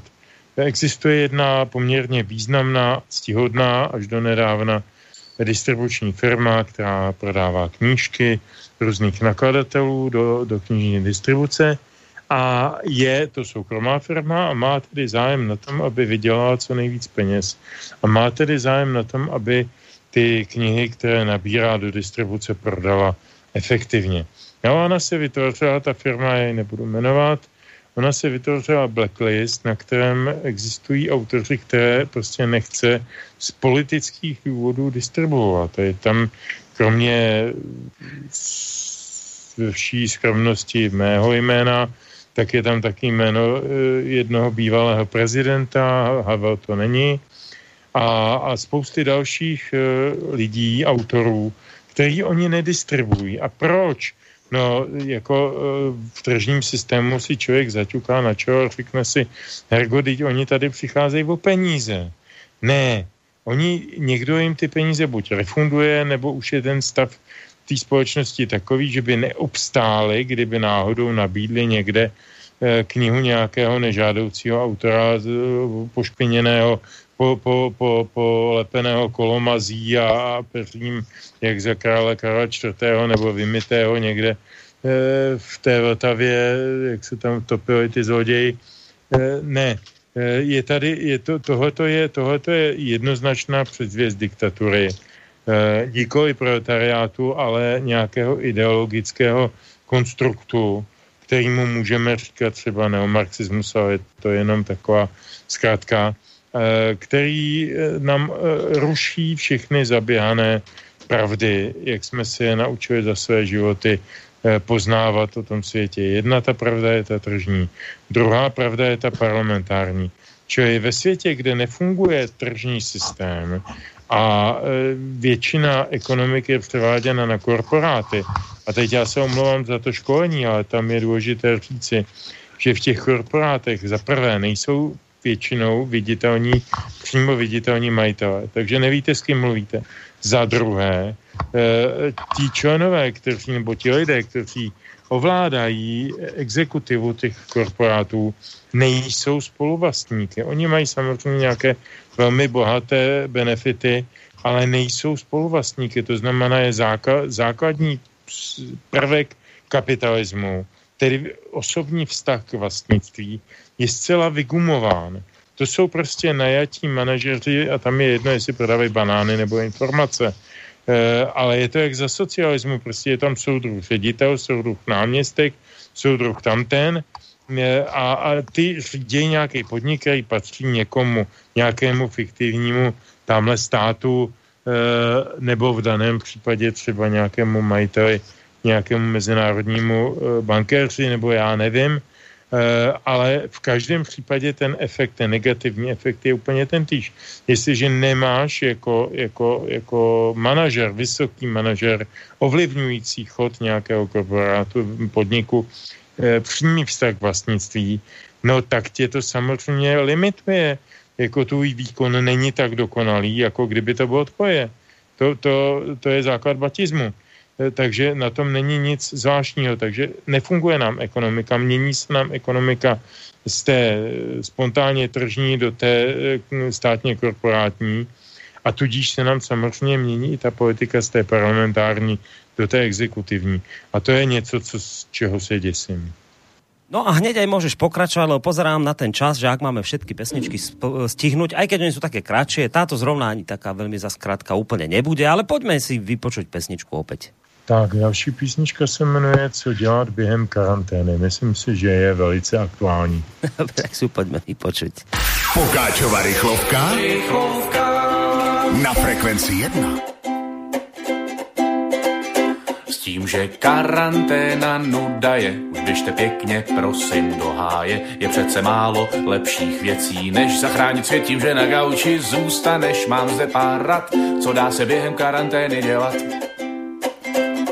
Vydat se na výlet do Přecíně, potom na exkurzi do kuchyně, potom zírat dlouze na stěnu, pak dlouze zírat z okna pro změnu. To je pár rad, co dá se během karantény dělat. usnout ve dne před telkou, potom pohádat se s manželkou, s robovi, salvačem, curling hrát, sto aleťáků stavět, obří hrad, to je pár rad, co dá se během karantény dělat. Konečně věnovat se rodině a pak zjistit už po hodině, že těch žloucích smradů pokrk máš a že ti schází tvoje kancelář, to je pár rad, co dá se během karantény dělat. Natáčet si videa, jak cvičíš, je fajn idea, však sdílet to pak se všemi vážně není nutné, věřte mi, to je pár rad, co dá se během karantény dělat. Panikařit dobili, že žádný těstoviny nezbyly a potom panikařit trochu míň, protože máš jich ještě plnou skříň, to je pár rad, co dá se během karantény dělat.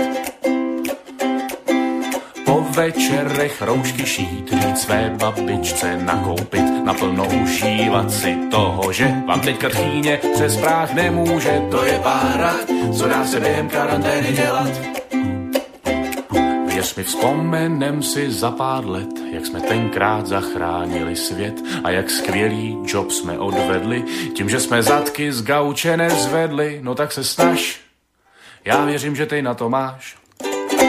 Stanislav Novotný, človek, ktorý svojho času pôsobil ako policajný prezident Českej republiky, toho času je prezident Asociácie nezávislých médií, a Petr Žantovský, mediálny analytik, publicista, vysokoškolský pedagóg, tradičný to hostia relácie Dualog. Pozerám na ten čas, že už by bolo teda pustiť sa aj do mailov, ale predsa len ešte predtým, ako to urobím, jednu tému otvorím. Bude to súvisiť s tým, o čom sa rozprávame. Ja som v úvode hovoril, že dnes okrem toho, že bol schválený ten váš pandemický zákon, tak bol schválený aj ten schodok rozpočtu na úrovni 500 miliárd korún českých, teda 0,5 bilióna.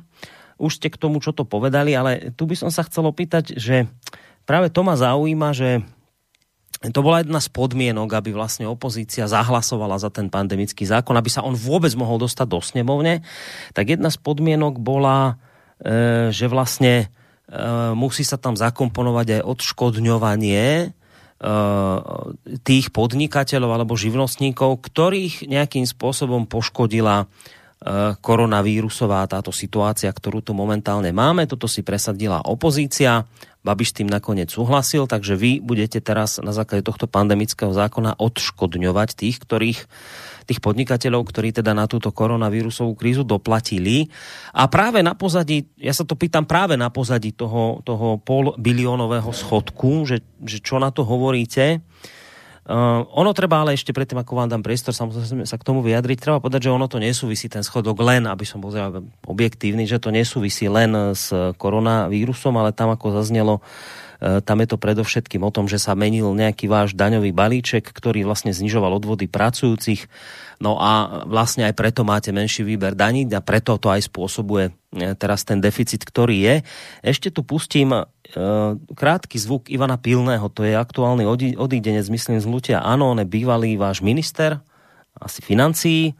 No takto sa vyjadril tento pán pre ČT24, poďme si ho vypočuť. Je to katastrofa. To číslo je katastrofální, ty mandatorní výdaje se totálně vymkly kontrole.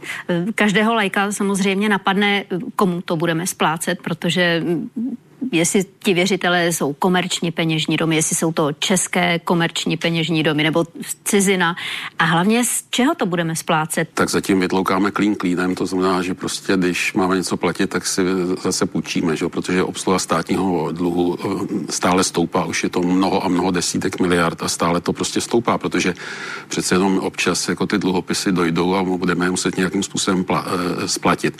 Kdo je má, tak jsou to samozřejmě občané v menší míře, ale potom jsou to samozřejmě investiční fondy, které prostě a další subjekty, banky a podobně, kterým prostě dlužíme peníze a splácíme je, nejdřív splácíme úroky a potom, když dojde čas těch dluhopisů, tak musíme zaplatit prostě i tu jistinu a to už v roce 2024 bude velký problém. No, takže situace je u vás taká, aká je, schodok na úrovni 0,5 bilióna, bude to treba splácať. No ale do toho príde opozícia a vraví, že my ale nepodporíme nejaký pandemický zákon skôr, ako tam nebude odškodňovanie ľudí, ktorých koronakríza postihla. Áno, je to veľmi citlivá, ťažká téma, pretože samozrejme ten človek, ktorému zavreli živnosť, pretože sa jednoducho musí byť jeho obchod zavretý, taký človek samozrejme pomoc potrebuje. Na druhej strane zatiaľ ste sekeru takto hlboko. Tak čo hovoríte na tú podmienku opozície, ktorá si vlastne túto vec do zákona pretlačila? Bolo to správné odškodňovať, alebo nesprávné, ako to vidíte? Tak jestli můžu já krátce, je to čistý populismus, protože jestliže tady exekutiva způsobila škody někomu, tak si tady někdo přisvojuje zásluhu, že se jakoby za odškodnění těch škod a za záchranu těch postižených staví a dělá si v podstatě už dneska předvolební kampaň. Na začátku října budou parlamentní volby a já to vidím jako velice nemravný a hnusný. Takže to ad jedna, ad dvě, jako tenhle stát už je na tom tak špatně, že prostě bude tisknout peníze, inflační peníze úplně bezohledně a bude se tvářit, že jsme na tom skvělé a že máme skvělé výsledky. Jako bych to neslyšel už od trojka ministru financí Kalouskem počínaje, který jako pravicový politik zvyšoval daně a teda. Prostě nesmysl na nesmysl. Nejsme stát, který je schopen, nebo naše reprezentace není schopna hospodářit takzvaně z pozice řádného hospodáře. Je na to dokonce i nějaký zákonný ustanovení, nevím přesně jak zní, ale podstata je tahleta. A já bych většinu těch lidí, co tam dneska sedí a kývou na tyhle ty nesmysly a na tyhle ty všechny protichůdnosti, já bych je hnal opravdu krokem velmi, velmi drsným, protože dávají jasně najevo, že jim je to všechno jedno, že vlastně to nějak dopadne, my to někde vemem, vytiskneme ty prachy, nebo si je vymyslíme, nebo je dáme lidem dluhopisy, nebo bitcoiny, nebo co já vím, hlavně ať drží pusu a neprotestujou. Těm lidem to nepomůže. A tý vládě jsou lidi úplně ukradený, těm jde jenom o vlastní přežití a jako pokud možno vítězství v dalších volbách. Stando? Jeden malý příběh. Pan Rothschild koupil dluh Ukrajiny a slíbil tehdy Ukrajincům, ukrajinským politikům po Majdanu, že jim bude že jim bude držet vlastně ten dluh, jakože že je ve správných rukách a že se s ním nic nestane. Načež potom byl ten dluh přeprodán jiným věřitelům a ti věřitelé začali ždímat Ukrajinu a ždímali ji tak, že za úplný pakatel, dohromady to asi nějakých 10 miliard v korunách, ne v dolarech, a ale to je pakatel na takovou zemi, před vlastně necelým rokem ta Ukrajina musela nakonec na to reagovat, takže odsouhlasila zákon, na základě kterého postupně přijde Ukrajina o své největší bohatství, o svoji černozem. Bude ji muset rozprodat cizincům. Samozřejmě to má ještě nějaký svůj proces, takže bude to ještě trvat třeba až do letošního roku a jakési referendum, které nakonec ani nebude a tak dále. Já bych chtěl říct, že ten svět toho nadnárodního kapitálu je velmi neúprosný. A jestliže tohleto, co pácháme, to prodáváme vlastně vlastní lidi. My prodáváme vlastně teď duše těch lidí. My prodáváme ty lidi, ty občany, takhle nastojí to, jak jsou. To prostě dělá ta vláda. Se vším všady. A tady není prostě jako jak jsme předtím slyšeli, že bychom měli někomu stranit nebo neměli stranit. Mě to vůbec nezajímá. Mě vůbec nezajímá, kdo tam sedí nebo nesedí. Prostě to, co provádí, ta půjčka znamená jaksi zadlužení takového rázu, že to všichni zaplatíme a odnesou to naše děti a mě o ty děti docela jde, mě jde o ty potomky, o ty naše vnuky a tak dále. Jaksi možná někomu, kdo nemá děti, tak na tom tak nesejde. Dokonce si myslím, že bychom měli se nad tím i zamyslet, že jsou často v politice lidé, kteří vlastně nepředpokládají, že by mohli mít nějakou svou vlastní budoucnost, jde jim jenom o sebe. Že nemusíme se rozlížet daleko, podíváme se na paní Merkelovou, pana Macrona, celou řadu dalších lidí. To jsou takový lidé, kteří vlastně, které nezajímá budoucnost našich dětí. A v této zemi, jak se stalo to, co se stalo teď, tedy, že ty přistoupili na jakési podmínky, za kterých se tady někde natisknou nějaké peníze a za ty peníze budeme ručit celou touto zemí. Je to stejné asi jako s těmi vakcínami. Vakcínami, za které nechce ručit ani jejich výrobce, tak bude ručit stát. Takže všechno vezme na sebe ten stát a ti politici, kteří se takto chovají, by si zasloužili svůj norimberský proces. No, Petře, tak poďme aj, ak chceš ešte k tomu niečo môžeme, ale môžeme teda prejsť aj na maily už rovno. Poďme na maily. Dobre, ja myslím, tak že tu poďme na to. Tisne. Dobrý večer, tá levárna ohledne znásilnení ústavy prodĺžením nouzového stavu je ešte horší. Vláda očividne zatlačila na hejtmany, aby formálne požiadali o prodĺžení nouzového stavu, aby vláda mala alespoň akési krytí. Jak inak si vysvetliť kladení podmienok ze strany hejtmanov, ať vláda otevře školy a obchody? Kdyby žiadali hejtmani vládu, tak by predsa vláda kladla podmienky hejtmanom. Vláda pochopila, že si môže delať, co chce, pretože to tím stádo je tak vystrašené, že si nechá líbiť jakékoliv svinstvo ve jménu všeobecného blaha a ešte to bude samo vyžadovať. Tak, toto nám napísal Michal. Ak chcete, môžete reagovať. Michal to napsal naprosto přesně a ještě jako nevyvinujeme z toho tu opozici. Ono to tak vypadá, že ta opozice tak nějak jako jenom asi přihrává svoji polivku. Ne, ta opozice vyjednává svoje finanční benefity. Dobré. Asi môžeme ísť na ďalší mail. Pozdravím hostia a ďakujem im za ich postoje. Rozdiel medzi epidémiami v predošlých vekoch a dnešnou epidémiou je rozdiel ako nebe a dudy.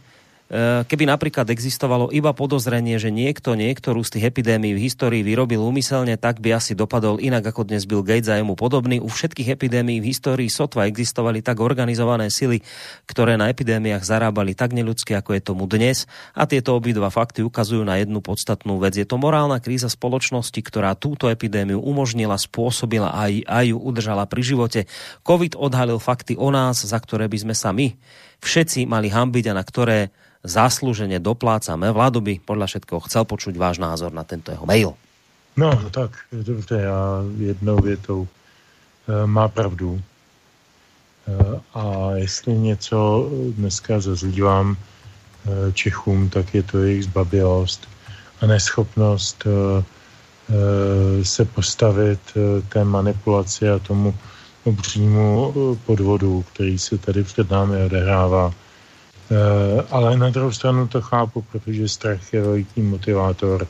Mnoho lidí se opravdu bojí, panika byla vyvolána, žen byl vypuštěn z lahve a tím zejména těm starším, a já už tím skoro taky patřím, mě 59 letos, tak já se fakt nedivím, že se lidé bojí. Ale měli by více vnímat zázemí všech těch souvislostí, zase follow the money, je to prosto samý. Je mi smutno z toho, že mlčíme, přehlížíme, posloucháme a přizpůsobujeme se. Bylo mi takhle smutno i za komunistů, ale tehdy jsme aspoň věděli jasně všichni, kde jsou my, nebo kdo jsme my a kdo jsou oni. Dneska to tak dobře nevíme, a podle toho to vypadá. Takže ano, má pan posluchač pravdu. Stando? No samozřejmě stotožňuji se naprosto. Já vždycky tady si dělám reklamu na pondělí na Prahu změn, tak se budu bavit s Ivanem Štercem, který už jsem jednou vlastně avizoval a Petr ho už pozdravoval, takže už jsme ho pozdravovali dvakrát. A on mi řekl teď, já si myslím, že to zopakuje v té debatě, že například jak si dochází k takovým lapsům, a to je náš prosím přední imunolog této země.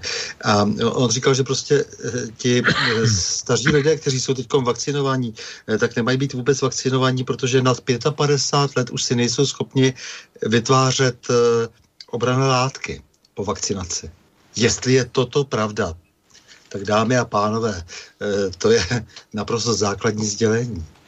Jestli je toto pravda, že opravdu tedy nad 55 let, už to 55 až 60, on říkal, abych byl přesný, že už vlastně to znamená, že tou vakcinací se jenom vpravují nějaké viry do těla. Nevím, ale je to opravdu autorita, se vším šery ten Ivan Štercl. Takže profesora budeme mít v pondělí, ale je-li to tak, tak teď se přece upřednostili ti staří lidé. Proč? Já se ptám proč, co všechno je jaksi skryto v těch záměrech. Dobre, ideme ďalej. Máme tu od Mária. Súhlasím, že zlyhal právnický stav, toto už v minulosti bolo a ešte tu máme jeden mail od neho. Dobrý večer, kde sú ostatné choroby? Prečo nikto nehovorí o úmrtiach na iné choroby, či už v Českej republike alebo na Slovensku? Tá nápadná masívna kampaň na vakcínu proti covidu je desivá. Ekonomické dopady a iné škody týchto núdzových stavov, alebo pomenujme to ako chcete, budú také, že ľudia budú skutočne vedieť a pociťovať krízu, nie tak ako tomu bolo v rokoch 2008 až 2009. Presne peniaze, pán niečo hovorí, ale mnoho ľudí si to nechce ešte pripustiť, ale cítia, že sa tu niečo divné deje, napísal Mário. A ešte k tomu hneď aj pridáme ďalší mail. Ešte jednou dobrý večer. Toto už je vrchol. Byla uverejnená správa podložená fotodokumentácii, a to jak plukovník Primula, ktorý dnes opäť prosadzoval v Česku tvrdý lockdown pro omezení možnosť pohybu a kontaktu, si následne zajde na fotbal a sadne si na tribúnu v Edenu medzi VIP hosty. Toto už je do nebe volajíci, nieco tu hodne smrdí v tomto prohnilém státe. Myslím, že to v národu brzo bouchne. No, tak bouchne to? Brzo? Či ani nie? Páni.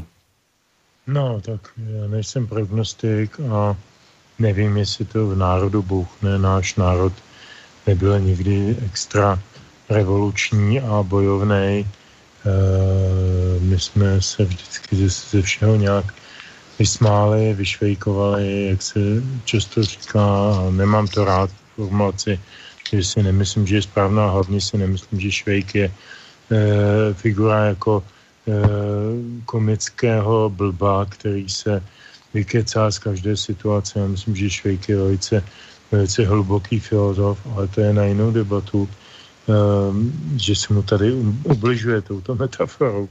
Ale nejsem si jistý, že jsme ještě tak daleko, abychom dělali něco opravdu zásadního. Já jsem posledních 5-6 let na podobné dotazy, které ještě nesouvisely s covidem, vždycky říkal, problém je v tom, že my jsme stát blahobytu. My máme všechno. Pravda, často na úvěr, na home credit, na blbosti. Jo. Tady se lidi na home credit kupují vánoční dárky, prostě blbosti. Nesmysly, neuvěřitelné. Na státní úvěr. No, samozřejmě, no a taky. No, ale kdo četl někdy knihu Elzy Trioletový Růže na úvěr, tak ví přesně, o čem mluvím. To je ta past toho spotřebního kapitalismu, kterému jsme podlehli, protože jsme si nechali ukrást veškeré produkční kapacity a teď už jsme jenom za spotřebitele a za skladníky a montovny a montéry. A jsme podpáceni vlastně iluzí toho, že je nám dobře. A zejména naše děti, ty v tom vyrůstaly, nepotkali v životě žádný vážný problém, nemuseli se o ničem vážném rozhodovat. Takže já myslím, že to bude mít jistý situačný ještě nějaký temporitmus, který potrvá. Uvidíme, jak to bude s tím covidem, tento jistě urychlí, ale ještě nějakou dobu nejsem optimista. No a tuto mám posledný mail a tým sa aj rozlúčime. Dnes som slyšel 2 lékaře, jednoho v rádiu, druhého v televízii. Ten první řekl, že měl 2 dusící se pacienty s covidem a jeden dýchací přístroj a musel sa rozhodovať. Ten druhý pripomenul situácii v Itálii a Španielsku, kdy v nemocnici leželi desítky lidí, ktorým nebylo pomoci. Tyto obavy artikuluje vláda. Co na tom je nejasné?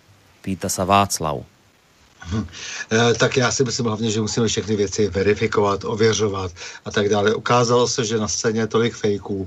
Já bych upozornil rád jako na to, že právě proto teď v poslední době se scházíme v různých takových jaksi seskupení, kde je celá řada odborníků, které žádáme o stanoviska, žádáme o verifikaci jednotlivých dat, protože se zdá, že jaksi to zveličování některých problémů je značné, v některých zemích a pak se ukáže, že třeba ta čísla jsou úplně jiná, ale o to tady nejde, jako tady nejde přece o to jenom bagatelizovat, jak se tady podsouvá té straně lidí, kteří jsou skeptický vůči vládním opatřením, bagatelizovat COVID-19. Tady nejde spíš o tu nepřiměřenost a ta nepřiměřenost prostě se zrcadlí právě v těch číslech, v těch podezřelých číslech, která se týkají těch obrovských biznesů s testy a s vakcínami.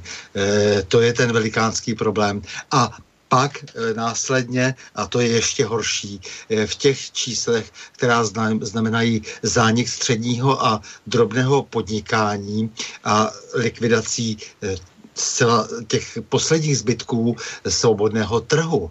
A to působí dojmem, nebo nepůsobí dojmem, já bych řekl, že to je jaksi už evidentní, že se tady hrstka vlastníků domohla svého a zejména tedy v Evropě, protože největší vliv vlastně ta koronavirová opatření mají v Evropě tohoto druhu kapitálového, tak znamená to, že se ujímají své moci a likvidují právě ty drobné. A to znamená konec demokracie a začátek diktatury všeho druhu, která se promítne prostě do té diktatury politické. Dobre, Stando, tak s tebou sa ja už aj rovno rozlúčim a poďakujem sa ti za dnešok. A samozrejme môžeš obligatórne pridať pondelok, ak budeš chcieť. Takže ďakujem ti veľmi pekne, Stanislav Novotný, bývalý český policajný prezident, toho času prezident Asociácie nezávislých médií, bol tradičným hosťom dnešnej relácie Dualog. Maj sa pekne, do počutia. Tak, dobrou noc, milí a vzácní Borisi, Petře a posluchači. Samozřejmě, už jsem to avizoval v pondělí, Ivan Štercl, profesor Ivan Štercl, člověk nadmíru znalý a člověk, který má možná jako málo kdo, co do této situace říct, takže v pondělí na Prahu s Ivanem Šterclem. To bol Stano Novotný, no a máme tu aj Petra Žantovského, mediálneho analytika, publicistu, vysokoškolského pedagoga, ktorý tu bol opäť tiež s nami a ktorý zároveň nám aj ozrejmí záverečnú pesničku. Takže Peťo, maj sa pekne aj ty. Děkuju. Nejenom, že ozrejmím záverečnú písničku, ešte k tomu profesoru Šterclovi bych chtěl dodat, že to je syn zakladatele moderní české endokrinologie. Je to skutečně velmi věhlasná lékařská rodina, autoritativní a vůbec nelze podceňovat, cokoliv řekne. Znám ho 25 let a tak trošku se mi podařilo v době, kdy jsem dělal poslanecký sněmovně, zachránit endokrinologický ústav před jeho v podstatě ukradením nějakou fakultní nemocnicí, zachovat to tím, že jsem tam uplatnil nějaký vliv na předsedu sněmovny Klauze a další lidi. Když se o tom rozhodovalo, tak se nám podařilo uchovat tenhle ten vědecký ústav jako skutečně autonomní vědecko-odborno-lékařské pracoviště, a proto mám k panu profesoru Šterclovi velmi blízko a takhle na dálku ho zdravím a doufám, že posluchači Standova pořadu nebudou zklamáni. A co se týče poslední písničky, ta se jmenuje tak, jak u Pokáče bývá zvykem, velmi popisně a lapidárně, Na maturitní zkoušce v Roušce. Povídali jsme si tady o vzdělání, já myslím, že to k tomu patří. Mějte se všichni krásně, děkuju Borisi, děkuju Stando, děkuju všem posluchačům, posluchačkám, dobrou noc. Dobrou noc, vám praje Boris Koroni, majte se pěkně, do počutia. Dobrý den. Na maturitní zkoušce sedí děcka v roušce, odpovědi neznají. Učili se s tátou, tak vůbec nic nechápou, jen nezřetelně uhlají. Učitelé jim však hezké známky dají Hlavně ať na něti smradi neprskají. Dík pandémii budou premiantů mraky. I Láďa v zadní lavici, co 6krát propad letos, dá to taky na maturitní zkoušce. Sedí děcka v roušce, odpovědi neznají. Učili se s tátou, tak vůbec nic nechápou, jen nezřetelně huhlají. Když po tobě chtěj recitovat z Máje sloku a ty z posledních čtvrt roku strávil na TikToku, tak jim řekni, že ses připravil spíš na psohlavce. Trošku zachrchlej a uvidíš, že jedničku dostaneš hladce. Na maturitní zkoušce sedí děcka v roušce, odpovědi neznají. Učili se s tátou, tak vůbec nic nechápou, jen nezřetelně huhlají. Učitelka už tam lupla 4 rumy, přes plexisklo žákům stejně nerozumí. A oni zas její výpary nečichají, ta přísná opatření tak i svoje jistá pozitiva mají. Na maturitní zkoušce sedí děcka v roušce, odpovědi neznají. Učili se s tátou, tak vůbec nic nechápou, jen nezřetelně huhlají. A ti, co zkoušku dospělosti završili, všem, co jí mají před sebou, se pochlubili. Konečně můžou si jít užít léto dle svých přání, teda v rozestupech bez festiáků, zábavy a cestování. Na maturitní zkoušce sedí děcka v roušce, odpovědi neznají. Učili se s mámou a teď si hlavu lámou, tak snad to zdárně zandají. A přijímačky taky.